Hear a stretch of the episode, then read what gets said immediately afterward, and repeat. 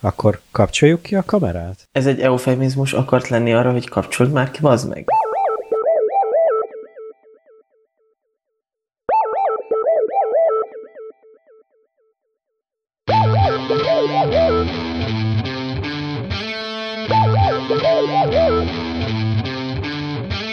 Köszöntöm a kedves Anút követőket és hallgatókat. A harmadik évad utolsó szezonzáró adását rögzítjük, illetve hallgatjátok ti most. Ennél a mikrofonnál Péter, és itt van Gergő is. Sziasztok, én is üdvözlök minden kedves Anut követőt és hallgatót és kedvelőt, és nem kedvelőt is, aki annak ellenére is hallgatja a műsort. Így van, Neki én is ezt szerettem. Igen, én is azt szerettem volna mondani, hogy köszönjük, hogyha visszajeleztek legyen az pozitív vagy negatív kritika.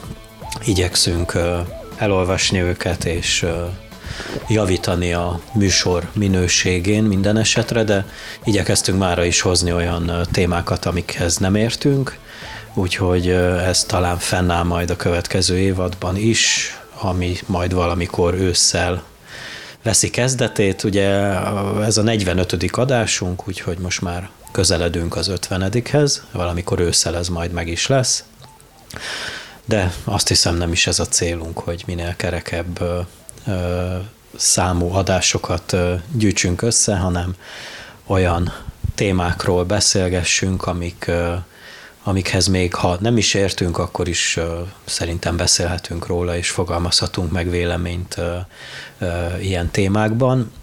Hoztunk már egy hát ilyen köz, közéleti témát, vagy közérdekű témát, illetve egy ehhez hát talán kapcsolódó filmet is, mégpedig egy tavaly bemutatott uh, Ausztrál filmet uh, választottunk erre az adásra, erről fogunk beszélni az adás második felében, de akkor vágjunk is bele. Uh, én, ha jól emlékszem, ez a téma valamikor még nagyon régen merült fel, és talán a, talán a polgárőrség, mint olyan adta az egésznek az ötletét, amit aztán kibővítettünk úgy, hogy igazságszolgáltatás, meg önbíráskodás, meg önjelölt katona, csendőr, pandúr, illetve talán beszélhetünk az amerikai vagy az európai igazságszolgáltatási rendszerekről, már amennyire mi értünk hozzá természetesen.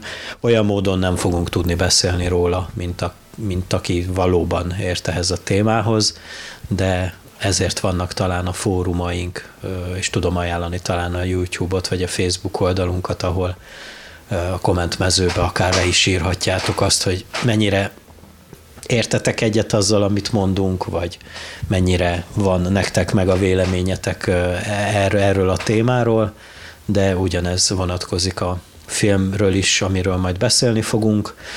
Gergő, neked volt már ö, dolgod az igazságszolgáltatással? Ezen gondolkodtam, míg beszéltél. Érdekes, hogy ezt így nem, nem egyeztettük előre, hogy úgy az igazságszolgáltatással konkrétan nem volt dolgom.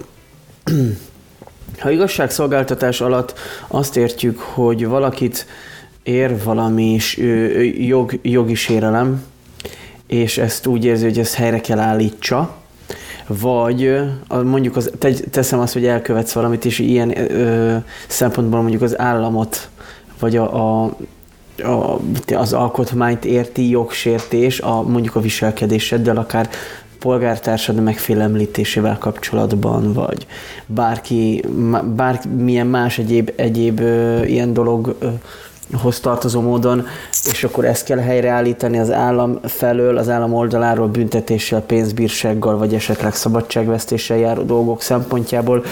Ilyen esetben én azt tudom mondani, nem fordult még velem elő.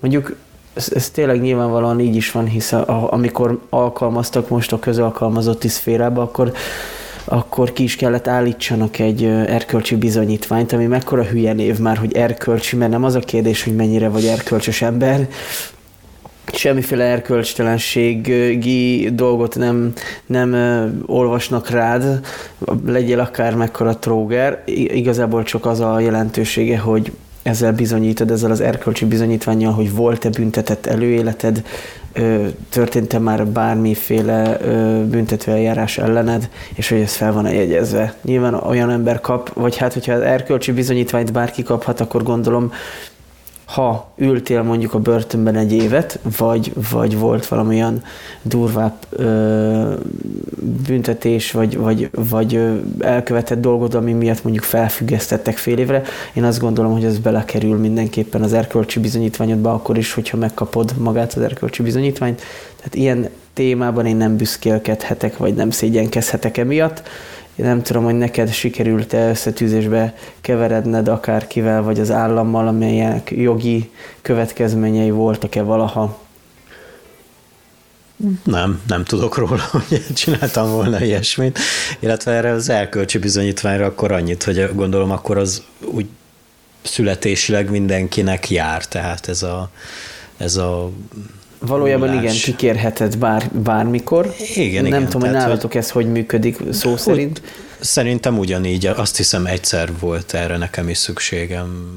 Már nem emlékszem pontosan valamilyen munkahely váltás kapcsán volt szükség ilyen papírra. De hogy azt akartam mondani, hogy igazából akkor mindenki, aki megszületik, igazából van egy ilyen startup dolga, hogy, hogy, hogy neki van erkölcse, nem? Tehát akkor ez Igen. azt jelenti. És akkor igazából ezt csak megsérteni lehet, ez alanyi jogon végül is mindenkinek jár, aki, akinek nem tudom, állampolgársága van, vagy, vagy ilyesmi, és tényleg nem került semmiféle összetűzésbe, sem a, az állammal, sem a rendfenntartással, sem pedig más fele barátjával, vagy polgártársával. Vagy fele ellenségével. Vagy fele ellenségével. Amúgy meg talán ide kapcsolódhat az a kérdés, hogy amúgy, hát hogy is fogalmazzam ezt meg szofisztikáltan, hogy oké, okay, hogy nem volt ilyen történés neked, meg nekem se, de hogy fordult-e már meg a fejedben olyasmi, hogy esetleg már kapargatni kéne a, az igazságszolgáltatás falait már. Olyan szempontból, hogy éreztem-e készítést arra, hogy valami olyat tegyek, aminek aztán igen, következménye igen, legyenek? Igen, igen, igen. Lopjál, csaljál, megverjél valakit. Most ez ilyen lehet elég profánul hangzik, de...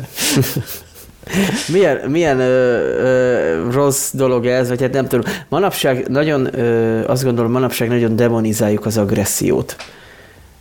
Ö, megint ez egy olyan kérdés, hogy ez most jó-e vagy rossz ez döntse el mindenki maga, persze egy demokratikus, utopisztikus világokban, ahol minden rendben van, és minden betegséget meggyógyítottunk, és minden szegénységet és nyomort felszámoltunk, és minden ellentétet szintén békét teremtettünk, ott, ott valahogy ez az agresszió az egy ilyen teljesen visszataszító és, és embertől idegen dolognak tűnhet.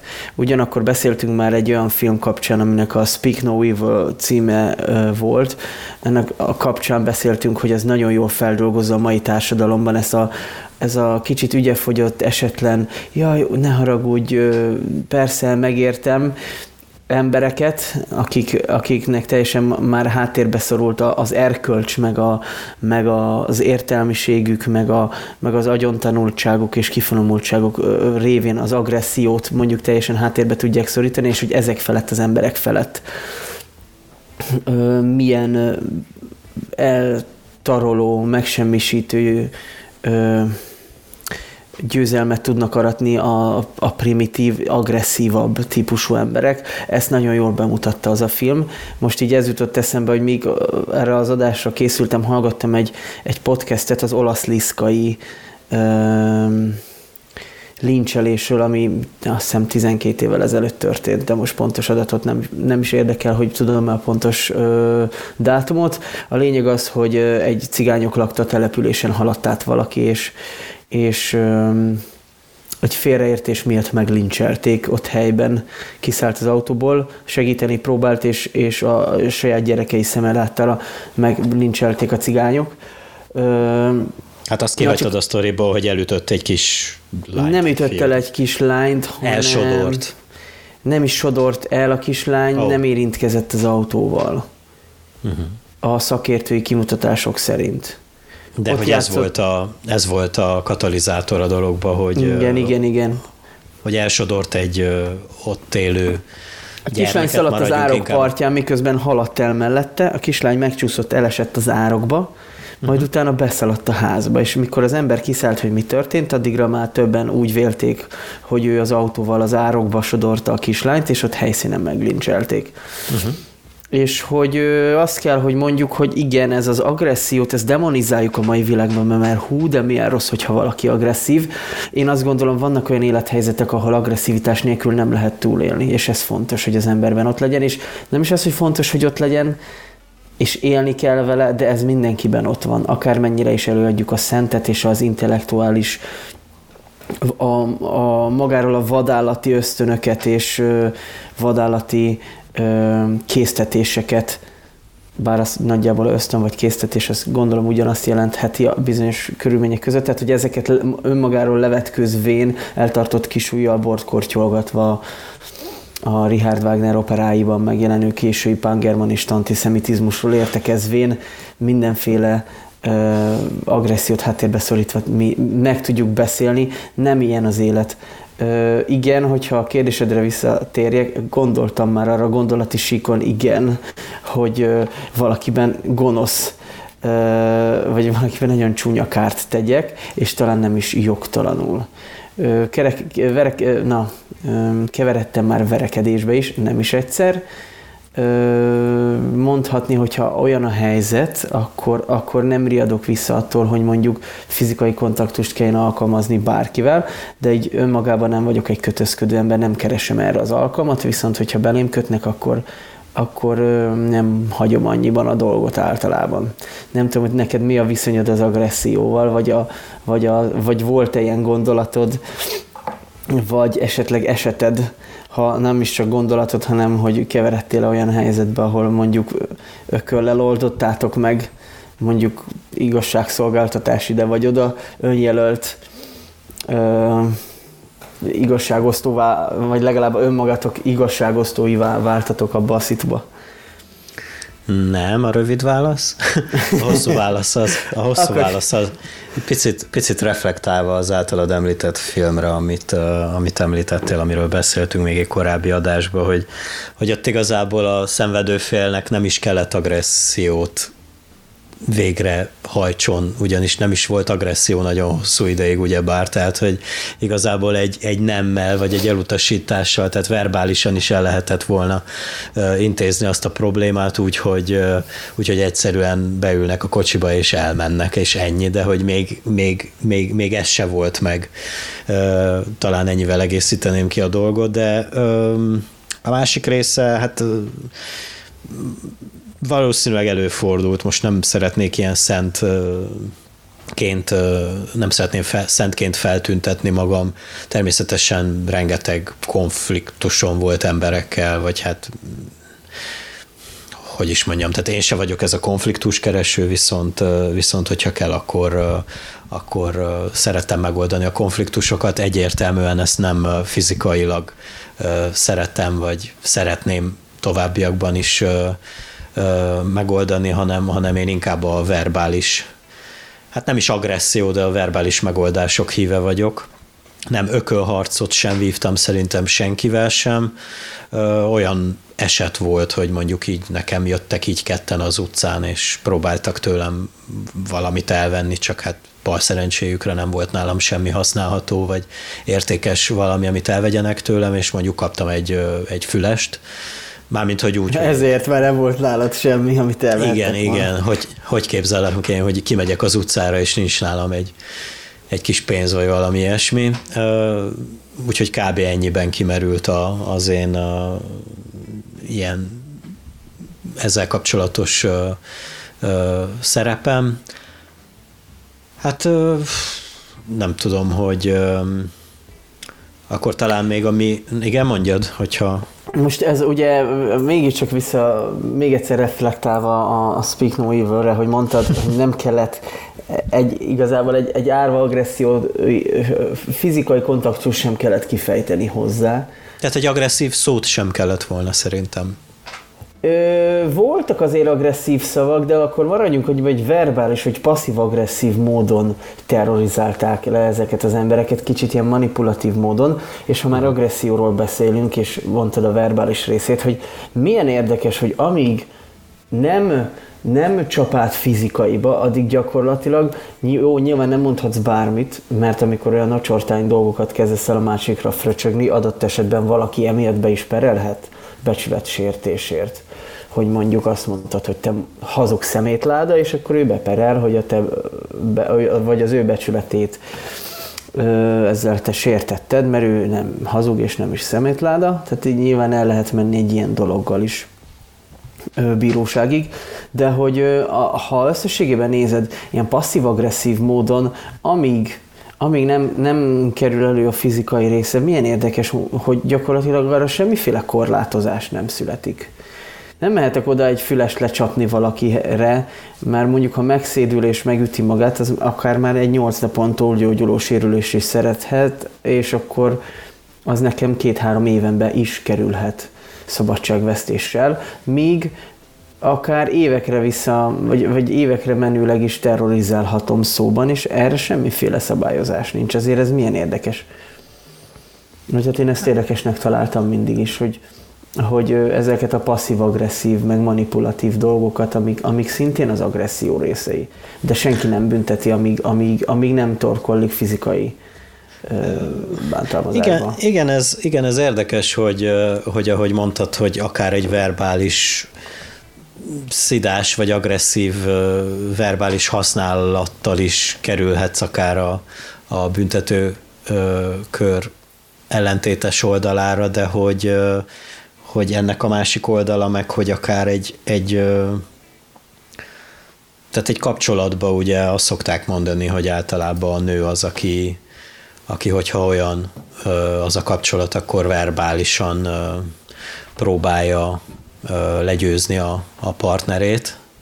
A férfi meg, meg inkább ugye a fizikai erőhöz vagy erejéhez fordul segítségért, már hogyha lehet ezt így mondani, hogyha, Szabad hogyha bármiféle, bármiféle konfliktus helyzet alakul ki azzal a személlyel, akivel egy háztartásban lakik, és állítólag szeretik egymást.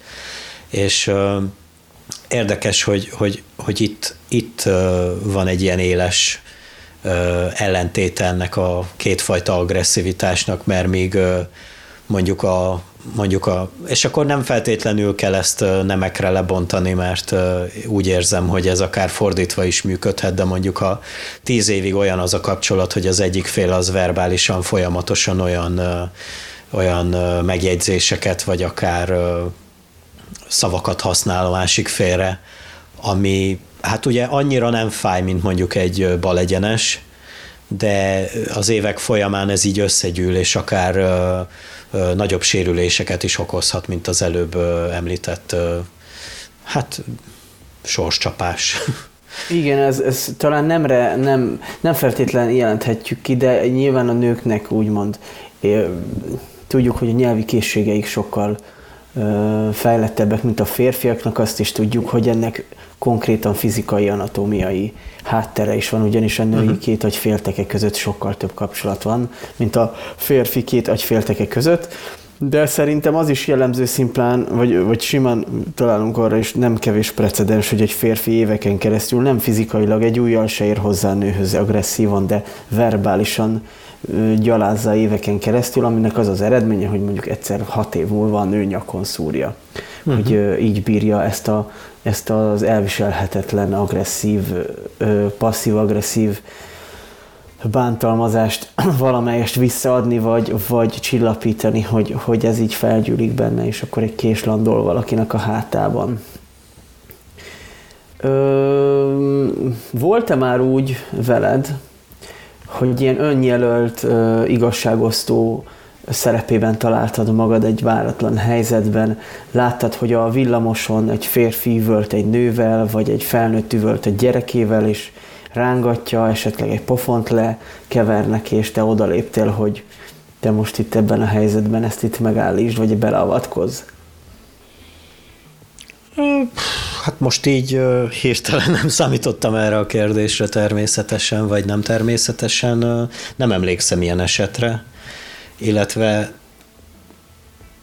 talán, talán volt ilyen, de mondjuk ilyen közelibb ismerősnél talán, vagy, vagy barátnál, vagy családtagnál előfordul ilyesmi, de vadidegennekkel nem hinném, hogy, hogy nekem, mint kívülálló, tehát még, még nem ismerem a, az aktuális, mondjuk általad felvázolt helyzeten kívüli élet helyzetét annak a családnak, vagy annak a két embernek, aki között éppen zajlik ez a konfliktus, nem feltétlenül érzem azt, hogy, hogy jogomban áll ö, ö, beleszólni az ő dolgukba. Ez talán lehet, hogy ilyen megúszósnak hangzik, de nem tudom, te erről mit gondolsz? Mm, ez, teljesen osztom ezt a részt, hogy, hogy amíg nem látunk egy teljes képet, nehéz ebben igazságot szolgáltatni. Ott helyszínen egy ilyen helyszíni kezelést tudsz csinálni, olyan, mint egy gyulladt fog, hogy be van durranva, gennyesedik, és akkor veszel rá be egy gyulladáscsökkentőt, fájdalomcsillapítót, ott helyszínen azt megszünteti hogy mondjuk talán nem érzed a fájdalmat, de attól még a gyulladás ott lesz, és a fogban biztos, hogy van belül valami, amit nem látsz. Szóval ugyanígy ez is, hogy, hogy ott helyszínen meg tudsz menteni valakit egy pofontól, mondj akár, de nem tudod, hogy mi van a, mögött a pofon mögött, ettől függetlenül nyilván azért azért talán, hogyha fejlődik az emberiség, és haladunk egyfajta békesebb korszak fele, akkor, akkor mindenképpen azt az irányt lehetne, vagy én is preferálom azt az irányt, ahol az emberek kommunikálnak, ki tudják nyitni a szájukat, és meg tudnak beszélni dolgokat. Mindenféle agresszió, meg, meg indokolatlan egymás és asztalcsapkodás és ajtócsapkodás nélkül. Ö, igen, inkább mert... arra értettem, mondjad? Nem, mondja az most már. Inkább arra értettem ezt az egészet, hogy van-e benned ilyen, ilyen igazságérzeti, ilyen nagyfokú hajlam, hogy itt most akkor valamit kiigazíts, hogyha itt az nincs a helyén. Hát igazságérzetem van természetesen, de nem hinném, hogy ez, ez ki kéne terjedjen idegenek felé is, már hogyha tényleg olyan a, a helyzet, de az előző példánál a, nyakor, a, nyak, a a nyakon szúró nőt is hamarabb elítéled annak ellenére, hogy nem tudod, hogy az az előtti 5-10-20-30 évben ő, ő mennyi szenvedést nyert le a, a verbális erőszak által, mondjuk. Tehát, hogy, hogy ha most látod ezt a leszúrást, és mész ott megverni a nőt, mert hogy miért szúrta le, nem feltétlenül hinném, hogy, hogy azzal megoldod a dolgokat. Tehát Nyilván, de hogy van-e benned ilyen, ilyen igazságosztási késztetés, hogy ilyen... Igazságosztási késztetés nincs bennem, igazságérzetem továbbra is azt tudom mondani, hogy az van, de, de nem Nem, feltétlenül... nem alakulsz át ilyen instant Batmanné. Nem, nem, nem, nem, egyáltalán nem. Meséltél arról régebben, hogy egyszer megpróbáltak beszervezni egy ilyen polgárőrségbe uh-huh. ott a helyi vagánycsávók, hogy te is legyél egyik a helyi vagány polgárőröknek. Az, az hogy is zajlott ennek, mi volt a, a, története? Hát nem a vagánycsávok akartak beszervezni, történt, hogy ez még a pandémia ideje alatt, akkor még vidéken laktam Székelyhídon, és Hát a, a helyi önkormányzat hozott egy olyan döntést, hogy egy polgárőrséget szerveznek, ami igazából annyiban merült ki, hogy pár férfiú éjszakánként járta a, a, a város utcáit, és hát egy ilyen igazából rendfenntartást végeztek, de mikor, mikor oda jutott a dolog, hogy engem is megkérdeztek, akkor így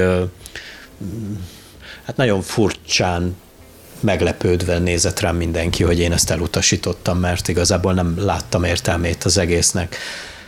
Illetve, hogy is mondjam, tehát nagyon jó, hogy vannak ilyen emberek, akik ezt csinálják, vagy nem tudom, hogy mennyire jó, ezt majd te is kifejted, de, de mondjuk abban, a, abban az élethelyzetben, mikor ugye ilyen szigorítások voltak, meg azért azt is tudni kell, hogy a, hogy az ottani lakosságra a rendőr állomány az, az igencsak mérsékelt számú volt, ezért természetesen megértem, hogy szükség volt egy ilyen megoldásra, csak én azzal nem feltétlenül értettem egyet, hogy miért volt annyira egyértelmű, hogy én is, én is szeretnék részt venni ebben az egészben.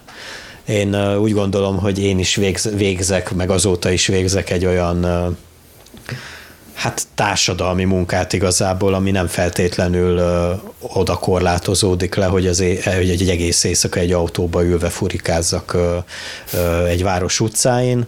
Én, én ezt teljesen másképp látom, hogy, hogy, a, hogy, hogy az, amit én csinálok, az mennyire hasznos, és az, amit ö, az a polgárőrség végzett, az mennyire hasznos.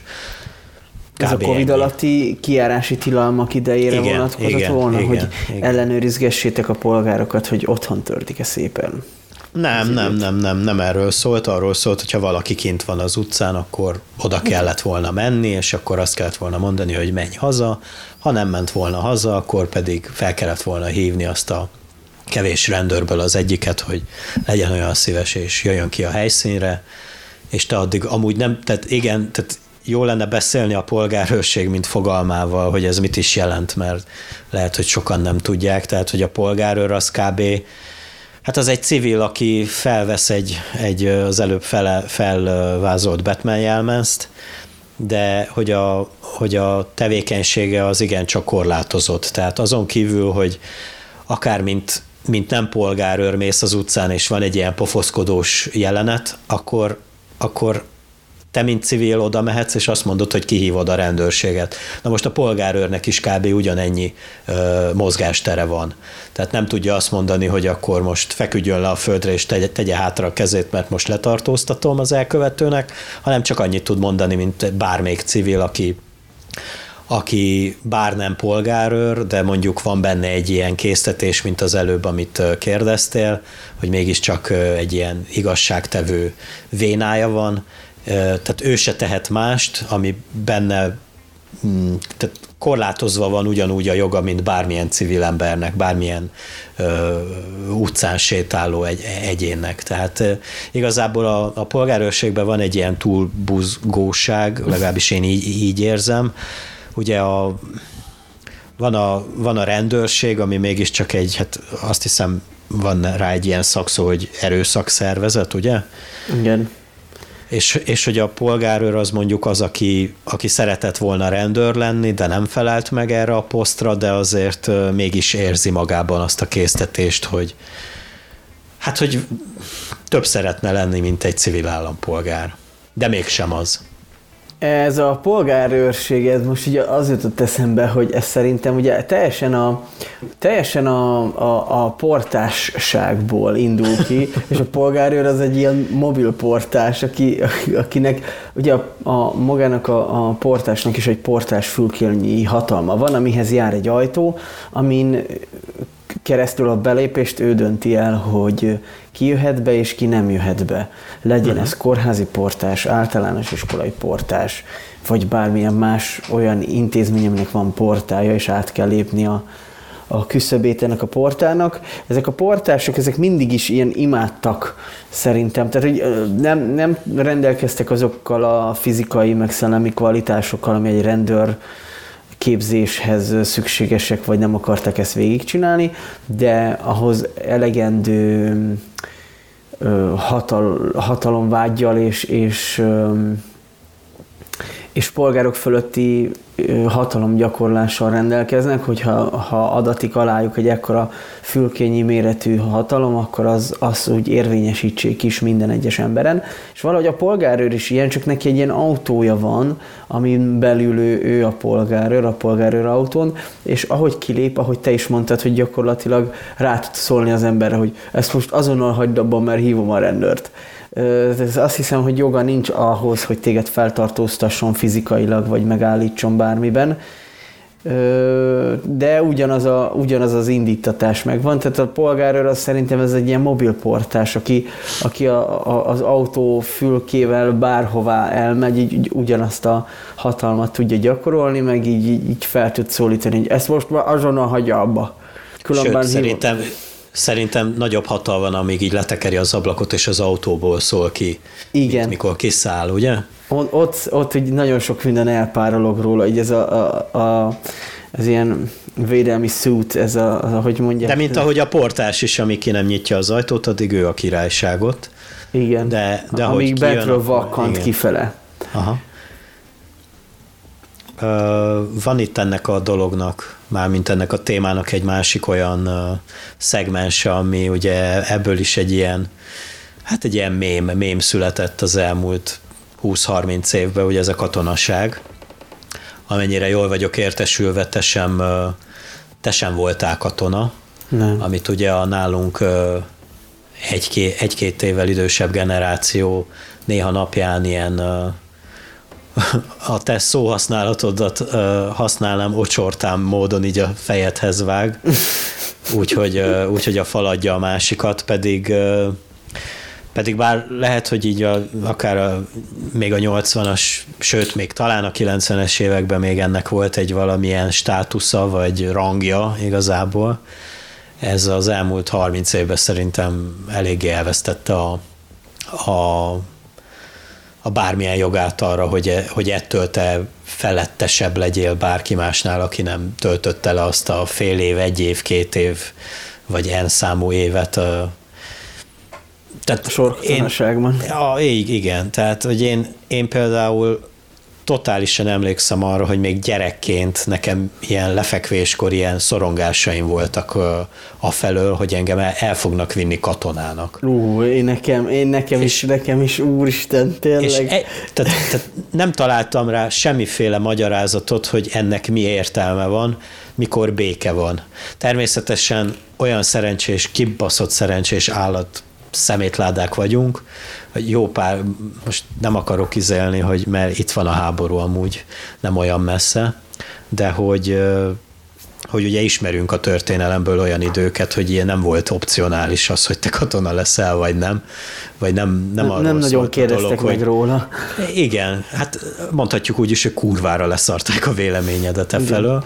Tehát, hogy, hogy az is kb. olyan alanyi jogon járt, hogy, hogy ezt így hozzákapcsolták a nemethez. Tehát te férfiként vagy fiúként születtél, az bele volt vésve már az önéletrajzodba, hogy egy plusz ennedik számú évig tuti katona leszel, vagy akár életed végéig, szó szerint életed végéig. Mm-hmm. Szóval, hogy Nem valahogy, valahogy, valahogy mindig volt egy ilyen talán így tudnám megfogalmazni, hogy belém született pacifizmus. Engem sose vonzottak a bármiféle ilyen olyan tárgyak, amikkel bármiféle erőszakot lehet végezni. Tehát most nem is akarok fegyverekig, mármint hogy lövő, hogy mondják, puskáig vagy pisztolyig elmenni, de mit tudom én, tudom, hogy egyesek gyűjtik az ilyen késeket, meg minden ilyen olyan dolgot, amivel mit tudom én, vadászni lehet, vagy, vagy akár embert ölni adott esetben. Ezek, ezek valahogy így mindig is elkerülték az én ö, ö, perifériámat, tehát ö, valahogy egyáltalán nem tudtam elképzelni azt az élethelyzetet, hogy nem az, hogy én magamtól a kezembe vegyek egy, egy pisztolyt vagy egy puskát, de van bennem egy ilyen, lehet, hogy nem jó dolog, de be kellett lássam a lassan 40 év alatt, hogy, hogy ezt el kell fogadjam, hogy ilyen vagyok, hogy bármi olyan dolgot, amit rám próbál egyetlen egy valaki erőltetni, nem hogy egy egész állam, az, a, annak, annak csak azért is ellene megyek. Fel, akár, akár fel nem mérve a, ennek a következményeit.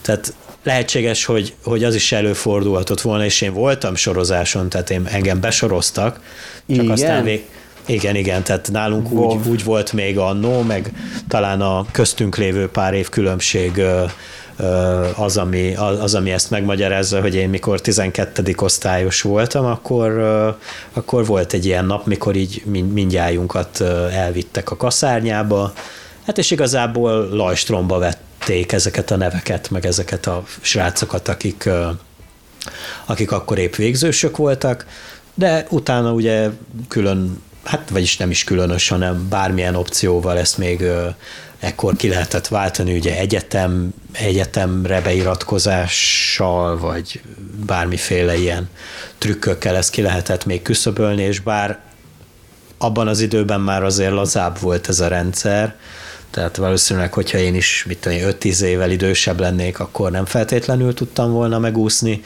de, de aztán ugye a 2005-2007-es időszakban, mikor már Románia ugye 2007. január 1-től lett az Európai Unió tagja, és ebből következően eltörölték a katonasságot, tehát még lehettem volna rákerülhettem volna egy olyan listára, hogy azért elvihettek volna legalább egy fél évre, de ezt én mai napig azt tudom mondani, hogy, hogy szerencsés módon végül nem, nem keveredtem ebbe bele. Mindkettőnknek a, az apja volt egyébként katona, ha jól tudom, a Tápud is uh-huh. volt katona, Persze. és ö, egy egész komoly generáció mond, tudhatja magáénak ezt a, a szitok beszólást, hogy bezzek, ha lettél volna katona, tudnád, de mit? mivel nem voltál, na igen, na amit, de mivel nem voltál, ez azért nem tudod, viszont neked még megmaradt az a, az a, az, az um, ez a fajta nívód, vagy hát ez a fajta egyszerű ö, jelenségből való ö, magadhoz igazítás így, a, így a, az egészből, hogy bezek, ha lettél volna sorozáson, akkor tudnád. De az a, az a helyzet ezzel a dologgal kapcsolatban, hogy meg tudom számolni egy kezemen, akikkel beszéltem erről, és azt mondták, hogy ú, nagyon vagány volt, és ú, el se tudnál képzelni, hogy most hol lennének, hogyha nem töltötték volna le a katonai szolgálatot. Tehát... Szerintem semmivel nem járt. Egy a borzasztó, én emlékszem a, a, az apám történeteiből, hogy egy borzasztó csicskítás volt, és uh-huh. ő maga is mondta, hogy, hogy annyira agresszívnak és, és embertelennek tartotta, hogy ő, amikor másodéves lett, akkor ő eldöntötte, hogy nem fogja szivatni az elsősöket. Uh-huh. És akkor ennek megfelelően így, így nem is került összetűzésbe senkivel, vagy nem, senkit nem csicskáztatott, csak azért, mert fiatalabb, meg kopasz. én, én is azt tudom mondani, hogy bárkitől, akitől hallottam, ez egy ilyen borzasztó, ilyen Sőt, hát utaztam konkrétan egy katonával együtt valaha, nem is olyan rég, egy olyan, hát mit tudom én, egy három éve, Oszkáron keresztül, vagy négy éve ö, mentem Budapestre mezőkövesdről, és, ö, és Hát szerintem nálam fiatalabb volt egy-két évvel a srác. Ő vezetett, ő vett fel az autójába, és, és konkrétan katonának tanult, vagy ha nem is katonának tanult, kiképzésen volt már. Nem vagyok benne biztos, hogy, hogy ilyen nemzetvédelmi egyetemen volt, de nem egy ilyen két agysejtű idióta volt, az biztos, tehát nem egy ilyen buta srác volt, és ezt is kérdeztem tőle, hogy egyébként most konkrétan így, így magunk között szólva téged nem nyomaszt az, hogy oda mész ehhez az erőszakszervezethez, és vannak előtted olyan emberek, akik a feletteseid, és semmi egyéb nem indokolja azt, hogy feletted álljanak és neked parancsokat osztogassanak, mint hogy az, hogy hamarabb mentek oda, sőt, adott esetben lehet, hogy sokkal ostobábbak, butábbak és kevesebb iskolai végzettséggel és kevesebb lexikális tudással rendelkeznek hozzád képest. Mondom, nem nyomasztó ez, hogy így, és akkor így neked az ilyen hülyéknek így ö, parancsot, meg szót kell fogadj, és ez végül is kinyögte, hogy de. Tehát, hogy ő maga döntött így, hogy oda megy a katonasághoz, tehát őt nem sorozták be, hanem ő önként vállalta a katonaságot, és végül is rohadtó nyomasztó, hogy ez egy ilyen olyan indokolatlanul hierarchikus rendszer, ami, ami sokszor olyan érzésem van, tudod, mint amikor az óvodások meg az általános iskolás elsősök játszanak a homokozóba. Hogy az egyik kitalálja, hogy én vagyok a főnök, és így parancsokat osztogat a másiknak, és így ki a faszomat érdekelsz?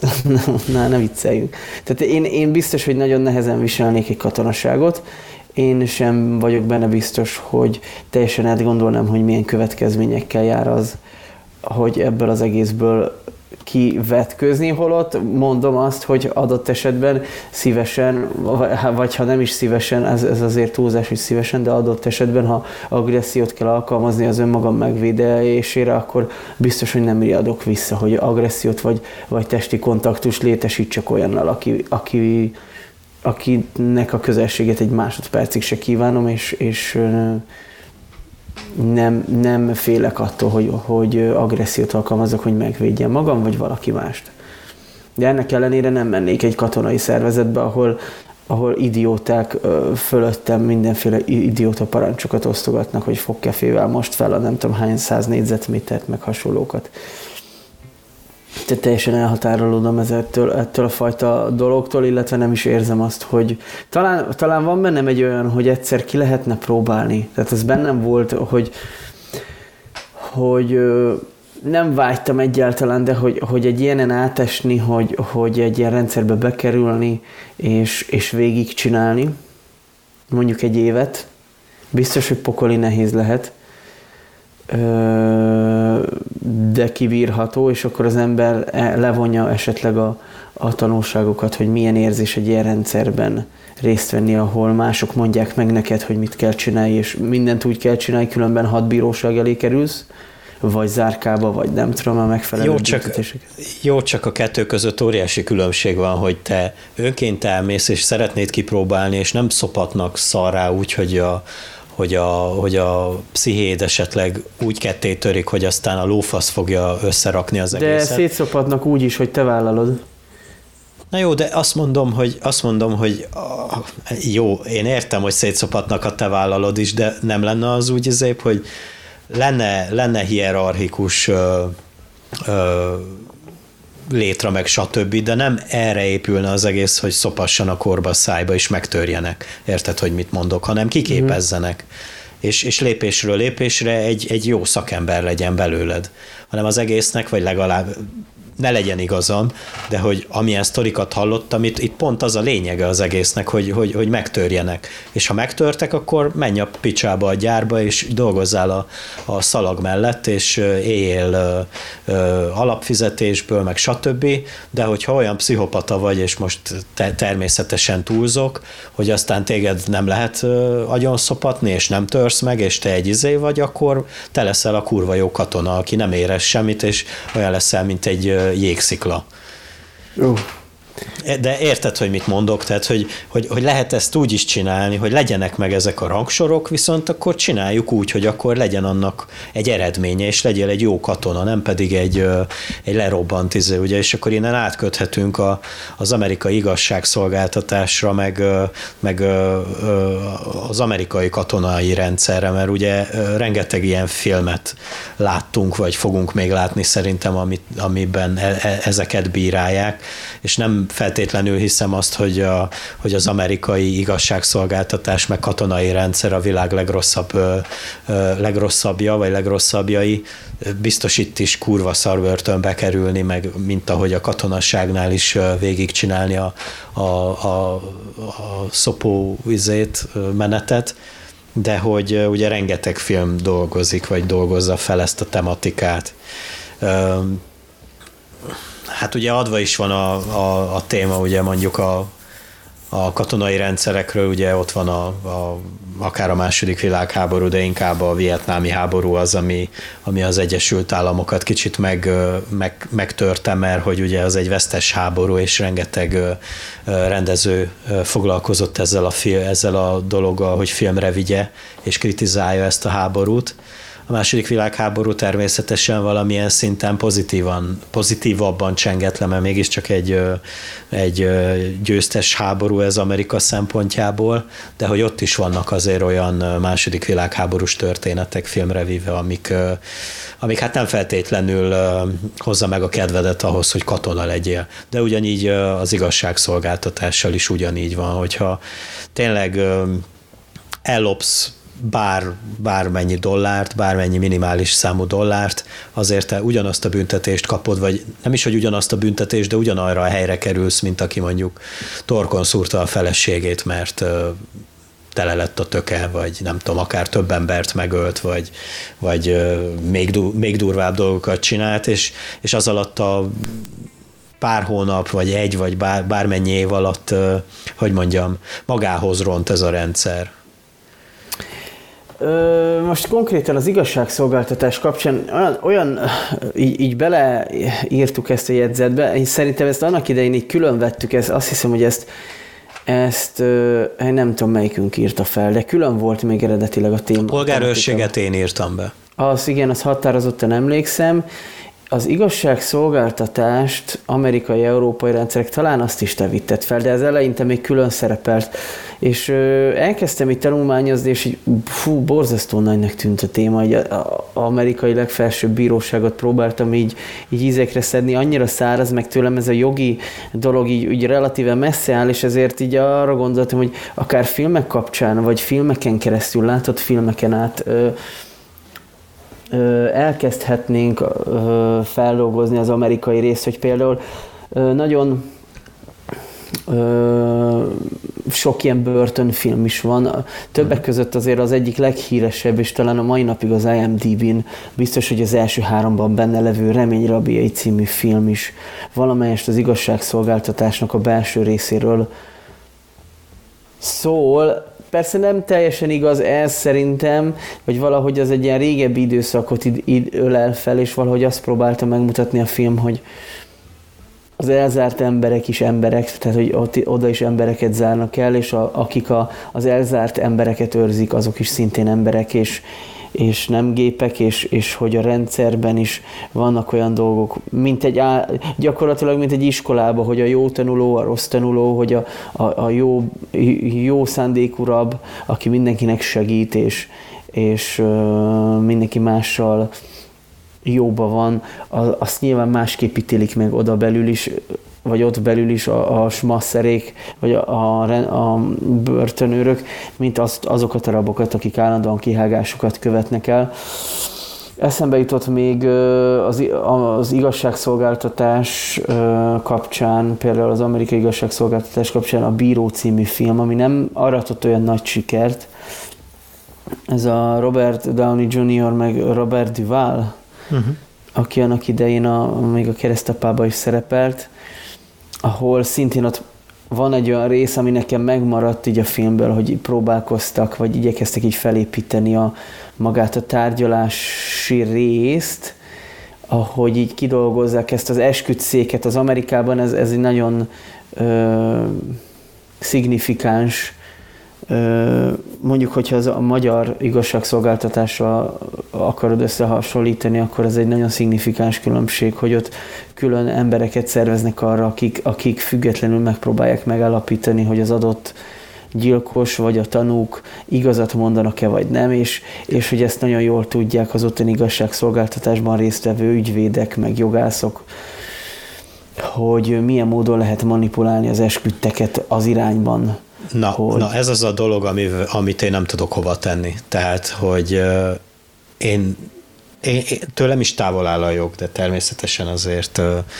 ilyen konyha, konyha dolgokat azért tudok, de hogy ami Amerikában zajlik, azt így, azt így mindig így pislogok egyet, mikor, tehát, hogy ilyen tök átlagos állampolgárokat behívnak egy, egy sorozatgyilkos tárgyalására, és végül is nagyjából ők kell eldöntsék, hogy hogy most gyilkos a fickó, vagy sem, vagy nő. Igen, ez, ez valahol a polgárőrség, portásság ö, szindróma szerintem. Hát jó, de ők nem akarnak oda menni, vagy nem tudom, hogy hogy zajlik ez, hogy be kell adni valamit, hogy én szeretnék ö, Igen, igen, tehát ott is előzetes átviz, ja, átvizsgálás értem. van. Vagy nem de... tudom, mi az esküt. Esküt, ez az Aha, tanú. Tehát, hogy... Ö... az az durva, hogy így beadsz egy lapot, hogy én tanú akarok lenni bármilyen ügyben. Mindegy, én tanú tudnék lenni. Én tanúskodnák tök szívesen ebbe Hívjatok be már. bármikor, én leszek a legjobb tanú. Igen. Szóval ott is vannak előzetes átvilágítások, meg kell mhm. felelni bizonyos kritériumoknak, de tök átlag ember lehetsz, tehát nem szükséges jogi diploma hozzá, nem szükséges ö, jogi hozzáértés teljesen átlagos ember is lehet, sőt ez egy ilyen köztiszt, köztiszteletben álló személy, aki, uh-huh, aki az esküdszék tagja egy adott városban. Mert az esküdtek közé tartozik, és akkor felesküdött arra, hogy az igazság ö, értelmében a legjobb belátása szerint próbál ítélni, és ahogy a filmben is ezt így megpróbálják felépíteni, hogy hogy próbáljon manipulatív dolgokkal az esküdtekre hatni. Tudjuk, de ez akkor egy az... ilyen, bocsánat, ne feledd el, amit mondasz, de akkor ez igazából így a, tehát az amerikai bíróság tulajdonképpen kiszervezi a felelősségét valamilyen szinten, nem? Vagy, vagy másképp tenném fel a kérdés, hogy hogy lehet, hogy így jobb, hogy ne, mit tudom én, nyolc emberen dőljön el az egész, vagy négy emberen dőljön el az egész, hanem plusz heten, vagy nem tudom, tizenketten, vagy hányan vannak? Tizenketten. Nem tudom, hogy ez mennyire felelősségkiszervezés. Biztos, hogy van benne, mert hogy nem csak az állam vesz részt ebben, hanem az esküdszék. Illetve azt is lehet mondani, hogy ez egy ilyen hatalmas nagy, de, hát én azt, azt tudnám mondani, hogy hatalmas nagy ilyen demo demokrácia. Hogy azt mondjuk, hogy annyira demokratikusan működünk, és annyira a népszava a lényeg, hogy nem csak a, az állam oldaláról egy, egy bíró ítél, hanem az állam emberei, a, a közvetlen környezetben élők is megítélhetik, hisz adott esetben, ha az adott városban ítélnek el, ahol élsz, és ott van esküdszék, akkor, akkor azok az emberek olyan emberek, akik az egyik lehet boltos, a másik autószerelő, a harmadik, mit tudom én, a tanár, és akkor nap mint nap jönnek, mennek, látják, hogy hogy működsz, viszed a gyerekedet az iskolába, vagy bevásárolsz a boltban, és ezekkel találkozol, és akkor megadják a lehetőséget, hogy ne csak azt mondja az államtól egy kiszervezett ember, hogy akkor én most elítélem, hanem akkor a közvetlen környezetedben élők ö, szabadon alkothatnak véleményt, vagy dönthetnek feletted valamelyest ebben az ügyben, és ez befolyással van a bíróra, vagy befolyással lehet a bíróra. Én azt gondolom, hogy egy ide, ideális utopisztikus világban ez egy tök jó dolog, de tudjuk, hogy a világ nem ideális és nem utopisztikus, és nincsenek felszámolva azok a dolgok, amik, amik talán nem is kell legyenek felszámolva, vagy soha nem lehet őket majd felszámolni. Ebből függet, vagy ebből adódóan tudjuk azt is konkrétan, hogy nagyon-nagyon sok olyan eset van Amerikában, ahol tévesen ítéltek valakit el, és 10-20 év után derülnek ki olyan dolgok, hogy igazából ártatlanul töltött valaki oda. Várja, várja, várja, mert ez még hát az illető szempontjából most hülyességet mondok, de ez még a jobbik eset. Ha már hoztál fel filmeket, én is hoznék egy filmet, és ugye az amerikai igazságszolgáltatás annyiban bonyolultabb, mint az európai, hogy ugye ott létezik az az intézmény, hogy halálbüntetés, és van, a, van egy olyan film, hogy David Gale élete, Uh, nem, nem Isten, tudom, hogy, hogy nem jutott de... össze. Persze, hogy ne láttam Tehát, hogyha, hogyha Amerika igazságszolgáltatás és halálbüntetés tematikáról van szó, nekem mindig ez a film jut eszembe. Én tökéletesen emlékszem, mikor először láttam, és az egy olyan film, ami tehát azt a bizonyos hatást váltotta ki, azt a bizonyos katarzist váltotta ki, ami, amiért szeretünk bármiféle kulturális terméket fogyasztani, és szerintem azóta láttam még vagy négyszer, ötször. Tehát, hogy ugye dióhéjban annyiról, annyiról szól, hogy mennyire rosszul működik az amerikai igazságszolgáltatás, és ugye halára büntet, vagy halálbüntetést kap egy olyan illető, aki amúgy harcol a halálbüntetés ellen, viszont megöli a legjobb barátnőjét, vagy hát szeretőjét, és megbíz egy újságírónőt, hogy járjon a, az esemény után. Az, az utolsó egy hetében minden nap találkoznak, és mind szór, szórja el a morzsákat az újságírónőnek, amúgy két Winslet az újságírónő, és Kevin Spacey a, a halára ítélt aktivista, és hát addig-addig megy a történet, hogy a, a David Gale-t, a, a Kevin Spacey által megformált a, a aktivistát, őt tehát elvégzik rajta a halálbüntetést, de közben ezzel párhuzamosan a két Winslet pedig kideríti azt, hogy, hogy ártatlanul ítélték halára, mert hogy tulajdonképpen megjátszották a, az egész gyilkosságot, amiért őt megvádolták, és, és aztán kivégezték és ezzel is igazából, tehát ugyebár a főszereplőnk feláldozza magát annak érdekében, hogy bebizonyítsa, hogy igenis vannak itt igen nagy, hát nem hogy lukak, hanem már-már ilyen kráterek a, az igazságszolgáltatás felső testén. Igen, az, az hatalmas, ezt nem is tudom, én csak egyszer láttam, de nekem is megvan a jelenet, az utolsó jelenet a filmen hogy igazán, ugye nem csak David Gale áldozta fel magát, hanem a barátnője, vagy a kolléganője is ebbe az ügybe, míg az egyik öngyilkos lett, a másik meg egy most igen, az egyik öngyilkos lett, a másik pedig egy új lenyomattal járult hozzá az egész uh-huh. képhez, és hogy ahogy csepegtették folyamatosan az infókat, nyilván az első, első felvételekből csak az derülhetett ki, hogy mekkora pszichopata gyilkos, és ahogy, ahogy az egész videófelvétel végül nyilvánosságra került, úgy, úgy az egész um, kép is tiszta. Az egy nagyon jó érzékeltetése, igen, ennek a, a, a az amerikai igazságszolgáltatásnak, hogy hát igen, tátonganak hatalmas nagy szakadékok benne az amerikai, meg, meg eleve bármilyen igazságszolgáltatásról beszélünk, van egy ilyen József Attila idézet, hogy jogállamban a pénz a fegyver. Hm. Hogy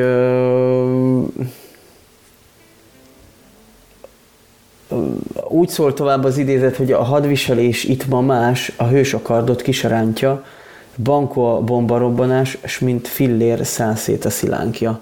Hogy mi nagyon sok esetben például beszélhetünk arról, hogy nem is igazságszolgáltatásról van szó, hanem a magad igazad, a, a, a saját magad igazának a bizonygatásáról.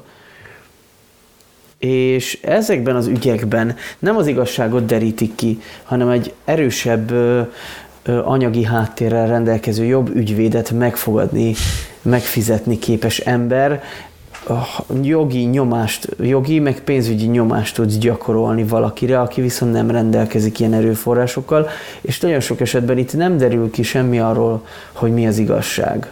Mert nem az igazságot szolgáltatja az adott rendszer, hanem az erősebb, tőke képesebb uh-huh. fél részére tud esetleg uh, igazságot szolgáltatni jobb, uh, jobb eséllyel mint annak, Igen, ez akinek a... erre nincs pénze, vagy csak egy, egy kijelölt valakit tud megfizetni.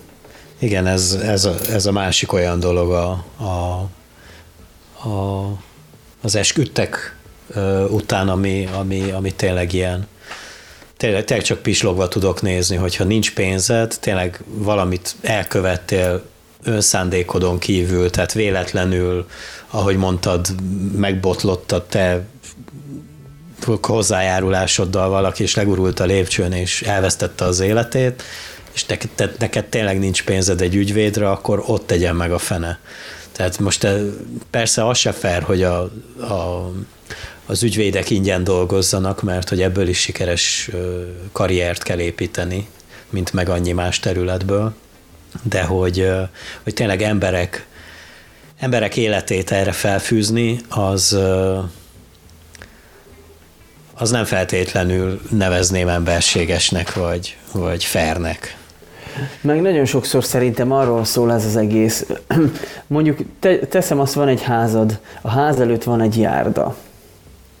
Télen ez a járda lefagy, meg ráhullik a hó, elmegy előtted valaki, te nem voltál otthon, vagy nem volt időd letakarítani, valaki elmegy rajta, elesik, összetöri magát, és téged beperel, hogy te nem takarítottad le a járdát.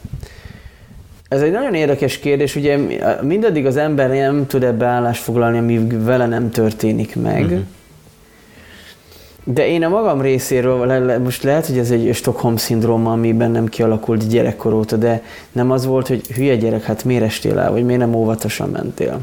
Igen, meg, meg miért? Tehát megértem azt a szemét is, aki elcsúszik és eltöri a valamiét, vagy akár több mindenét, de hogy miért ez az első opció, hogy, hogy beperelem. Tehát... Igen, tehát nem én voltam a hülye vagy a figyelmetlen, hanem ő volt a hibás, és azonnal gyorsan verjünk rá mindenfélét. Ja, ja, ja, ja, ja, ez, ja. Ez, ez, megint, ez talán a korszellem, hogy ez így nem kell elismer semmiféle hibát. Most nem tudom, hogy mennyire hülyeséget beszélek, én, én ezt érzem jogosnak, hogy tehát az, hogy valaki ott a, a, a háza előtt nem söpörte el, nem biztos, hogy el tudta söpörni. Mi van, hogy egy 65 éves öreg néniről van szó, aki, aki nem tud kimenni, és hát, nem tud megfizetni a kis nyugdíjából valakit, hogy eltakarítsa, és nyilván attól még ott felszaporodik a jég hát, és vagy, a hó.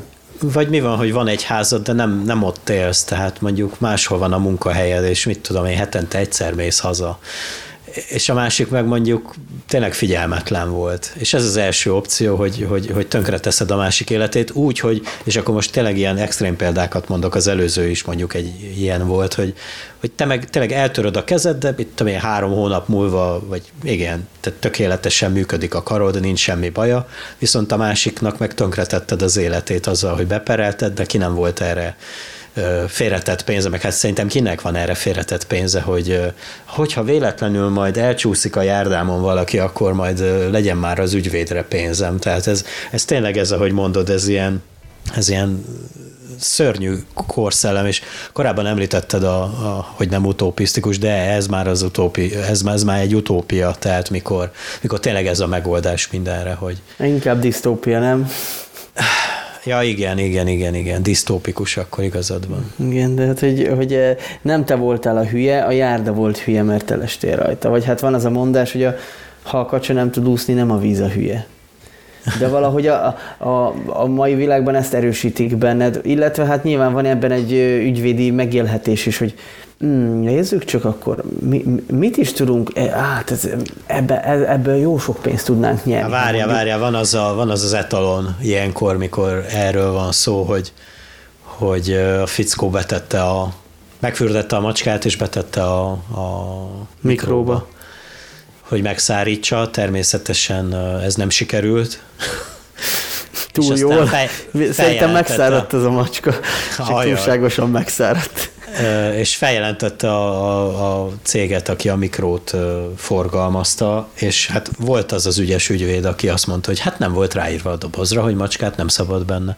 És megnyerte a fickó a pert, annak ellenére, hogy nem feltétlenül hinném azt, hogy bármilyen épesző embernek ez eszébe jut, hogy a vizes macskáját beletegye a mikrohullámú sütőbe, annélkül, hogy felmérje azt a dolgot, Természetesen nem azt mondom, hogy fizikusnak kell legyen, hogy, hogy, egy, hogy egy hajszárító teljesen más ö, funkciókkal rendelkezik, mint egy mikrohullámú sütő, tehát nem, nem, nem kell ehhez atomfizikusnak lenni, én így gondolom, bár lehet, hogy megint túlságosan naív vagyok, de hogy, hogy ebből is aztán ő jön ki győztesen ez már tényleg nevetség tárgya. Ez, ez megint csak egy olyan fajta utó, negatív utópia vagy disztópia, ami, ami Amerikában jöhet létre, tehát az ott van a, a hülyéknek a, azon világa, akik rendelkeznek kellő erőforrásokkal, és... Pank, pankrátorokból lesznek az elnökök.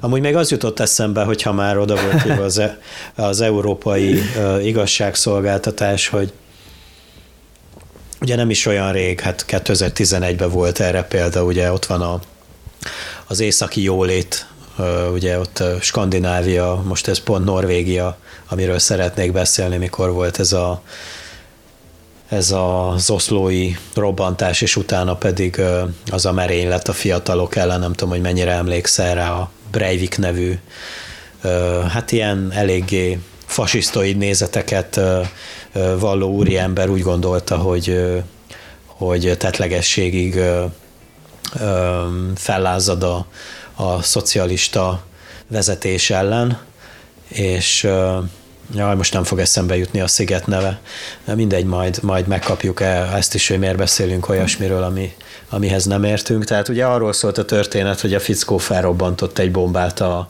Oszló kormányzati negyedébe, és még a rendőrség ott el volt, addig ő kiment egy környező szigetre, ahol épp egy ilyen, egy ilyen ifjúsági tábor volt, és ott valami 70 fiatalt így, hát lemészárolt. Tehát Igen, ilyen... az a durva, ezen gondolkoztam, hogy ez 40 vagy 70 gyerek volt, de akkor 70. 70 valamennyi, igen, igen. Ö, így rémlik, és ö, elég jó körülmények között tölti azóta is a büntetését a börtönben. Hát, a, hát az a probléma az ilyen esetben, hogy ugye Norvégiában az életfogytiglan 23 évre van meghatározva, és ez a legsúlyosabb ö, börtönbüntetés, amit ö, ö, az országba kaphatsz, akár egy ilyen tettér is. Tehát, hogy igen, és aztán bezárnak nem tudom hány évre, amíg folyik a tárgyalás, meg végre ö, eldöntik, hogy mi a végső ítélet, de addig te ilyen, tehát ilyen paplanos ágyba, tévét nézve, igazából nem tudnám azt a norvég börtönt elképzelni, ami mondjuk egy akár valakinek az otthonánál rosszabb körülményeket tudna biztosítani. Igen, szerintem Magyarországon szarabb diákszállók, meg nyári nyaralók vannak pontosan, így pontosan. diákok számára, mint amilyen körülmények között a norvég tömeggyilkos él a börtönben, vagy hát nem tudom, hogy mikor szabadul. Kérdezz, most, kérdezz könnyebbet, most megnézem.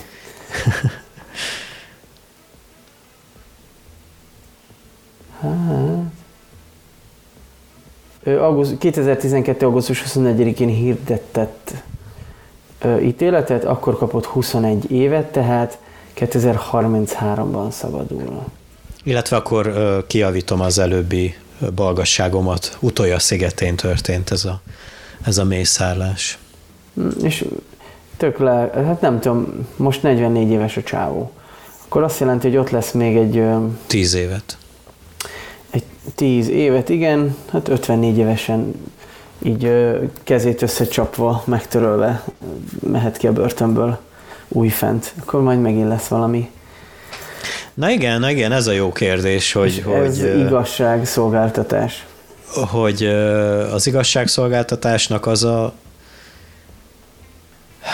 az a legfőbb feladat, hogy igazságot szolgáljon, vagy pedig az, hogy úgy, úgy szeparálja el a társadalomból az ilyen, az ilyen arcokat, hogy aztán tudja sikeresen integrálni őket.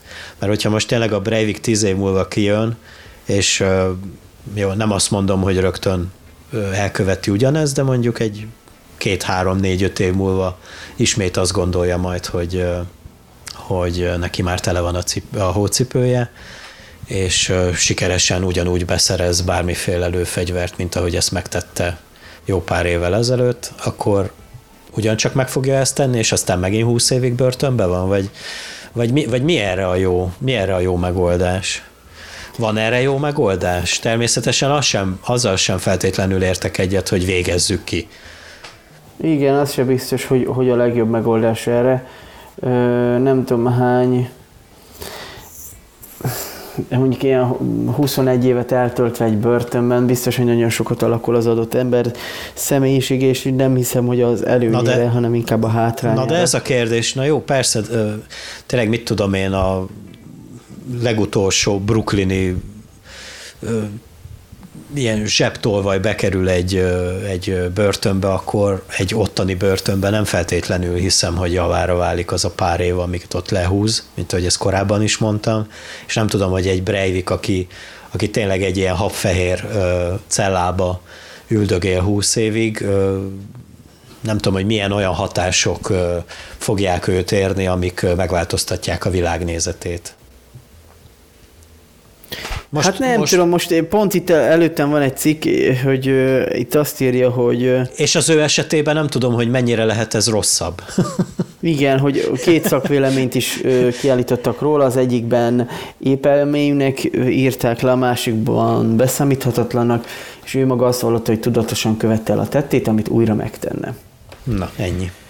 És akkor egy ilyen embert börtönbe zár 21 év szerintem, az nem vagyok benne biztos, hogy elég ahhoz, hogy, hogy aki ennyire meggyőződéses módon követel egy ilyet, hogy, hogy az vissza lehet integrálni után. a társadalomba. Hát igen, hogy de, de hogy milyen módon, vagy, vagy akkor nem tudom, elmegy gyógyintézetek. Persze, hogy nem is tudom, hogy, hogy Európában ez hogy van, Magyarországon már biztos, hogy bezárt minden olyan intézmény, ami, ami valaha kényszergyógykezelés, címszóval embereket mentális, pro- igen, mentális problémákkal küzdő embereket elzárva tartottak ott esetleg. tehát itthon már biztos nincs, hogy máshol van-e olyan kényszergyógykezelés, ahol, ahol téged beutalnak, és tényleg muszáj nagyon szigorú kritériumokat idézőjelesen teljesíts ahhoz, hogy kiszabadulhass onnan. Hát meg, meg amennyire értesülve vagyok, ő direkt így akarta az egészet, hogy, hogy őt látványosan fogják el, és látványosan bíróság előtt vegzálják, és látványosan folyjon a, a, a sajtóba az ő neve. Tehát neki ez volt a célja. És ez, tehát igazából az ő terve tökéletesen sikerült mert tudta hogy, tudta, hogy mi a legkeményebb büntetés, tehát őt nem fogják falhoz állítani és főbelőni, és uh, igen. Hát nyilván nem is tudom, hogy, hogy egy ilyen tett után valakit hogy lehet integrálni újból a társadalomba.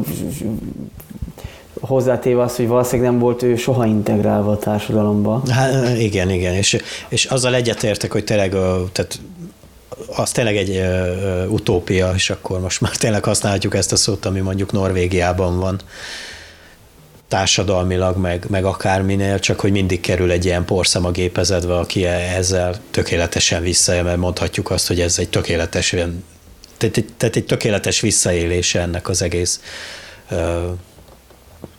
jó, jó létnek, ami, ami Igen, ami és itt látjuk, hogy, hogy egyébként egy nagyon jó GDP-vel és nagyon fejlett gazdasági, meg minden egyéb rendszerrel rendelkező ország fent északon, ahol már nagyon sok mindent megvalósítottak, és az emberek tényleg nagyon jó pénzért, bérekért és, és jó életkörülmények között élnek, mondhatni nincs szükség agresszióra, mert valószínűleg a mély szegénység sem olyan szinten van mondjuk egy Norvégiában, mint egy Magyarországon, vagy mint egy, egy ö, ö, Ukrajnában például, főleg most mégis ott, ott szunnyad az agresszió az ilyen tök békés környezetben, mert hogy mindenki egy állat, vagy legalábbis az emberi faj, erős állati ösztönökkel rendelkező, nagyon sokszor teljesen el, elfajzott, eldurvult. Milyen érdekes az embernek ez a két természete, hogy van, vannak bizonyos olyan magas szellemi ö, dolgok, ami művészethez vezet, és, és, és értéket ad, és a másik a mérleg másik serpenyőjében pedig ezek vannak, akik felrobbantok egy helyen egy kormányzati épületet, hogy a másik helyen 77 embert ölhessek le.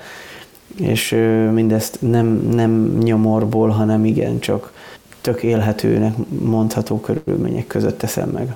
Hát én így összegzésként még annyit elmondanék, hogy szükség van ezekre a szervezetekre, tehát nem ezt szeretnénk elítélni az eddig elhangzottakból, de hogy amíg, amíg ezekben a szervezetekben visszaélnek, meg visszaélések vannak, addig, addig vannak problémák, és nem feltétlenül gondolom azt, hogy, hogy ezt ki lehet küszöbölni, mert akkor szintén nagyon, nagyon naívnak tűnnék.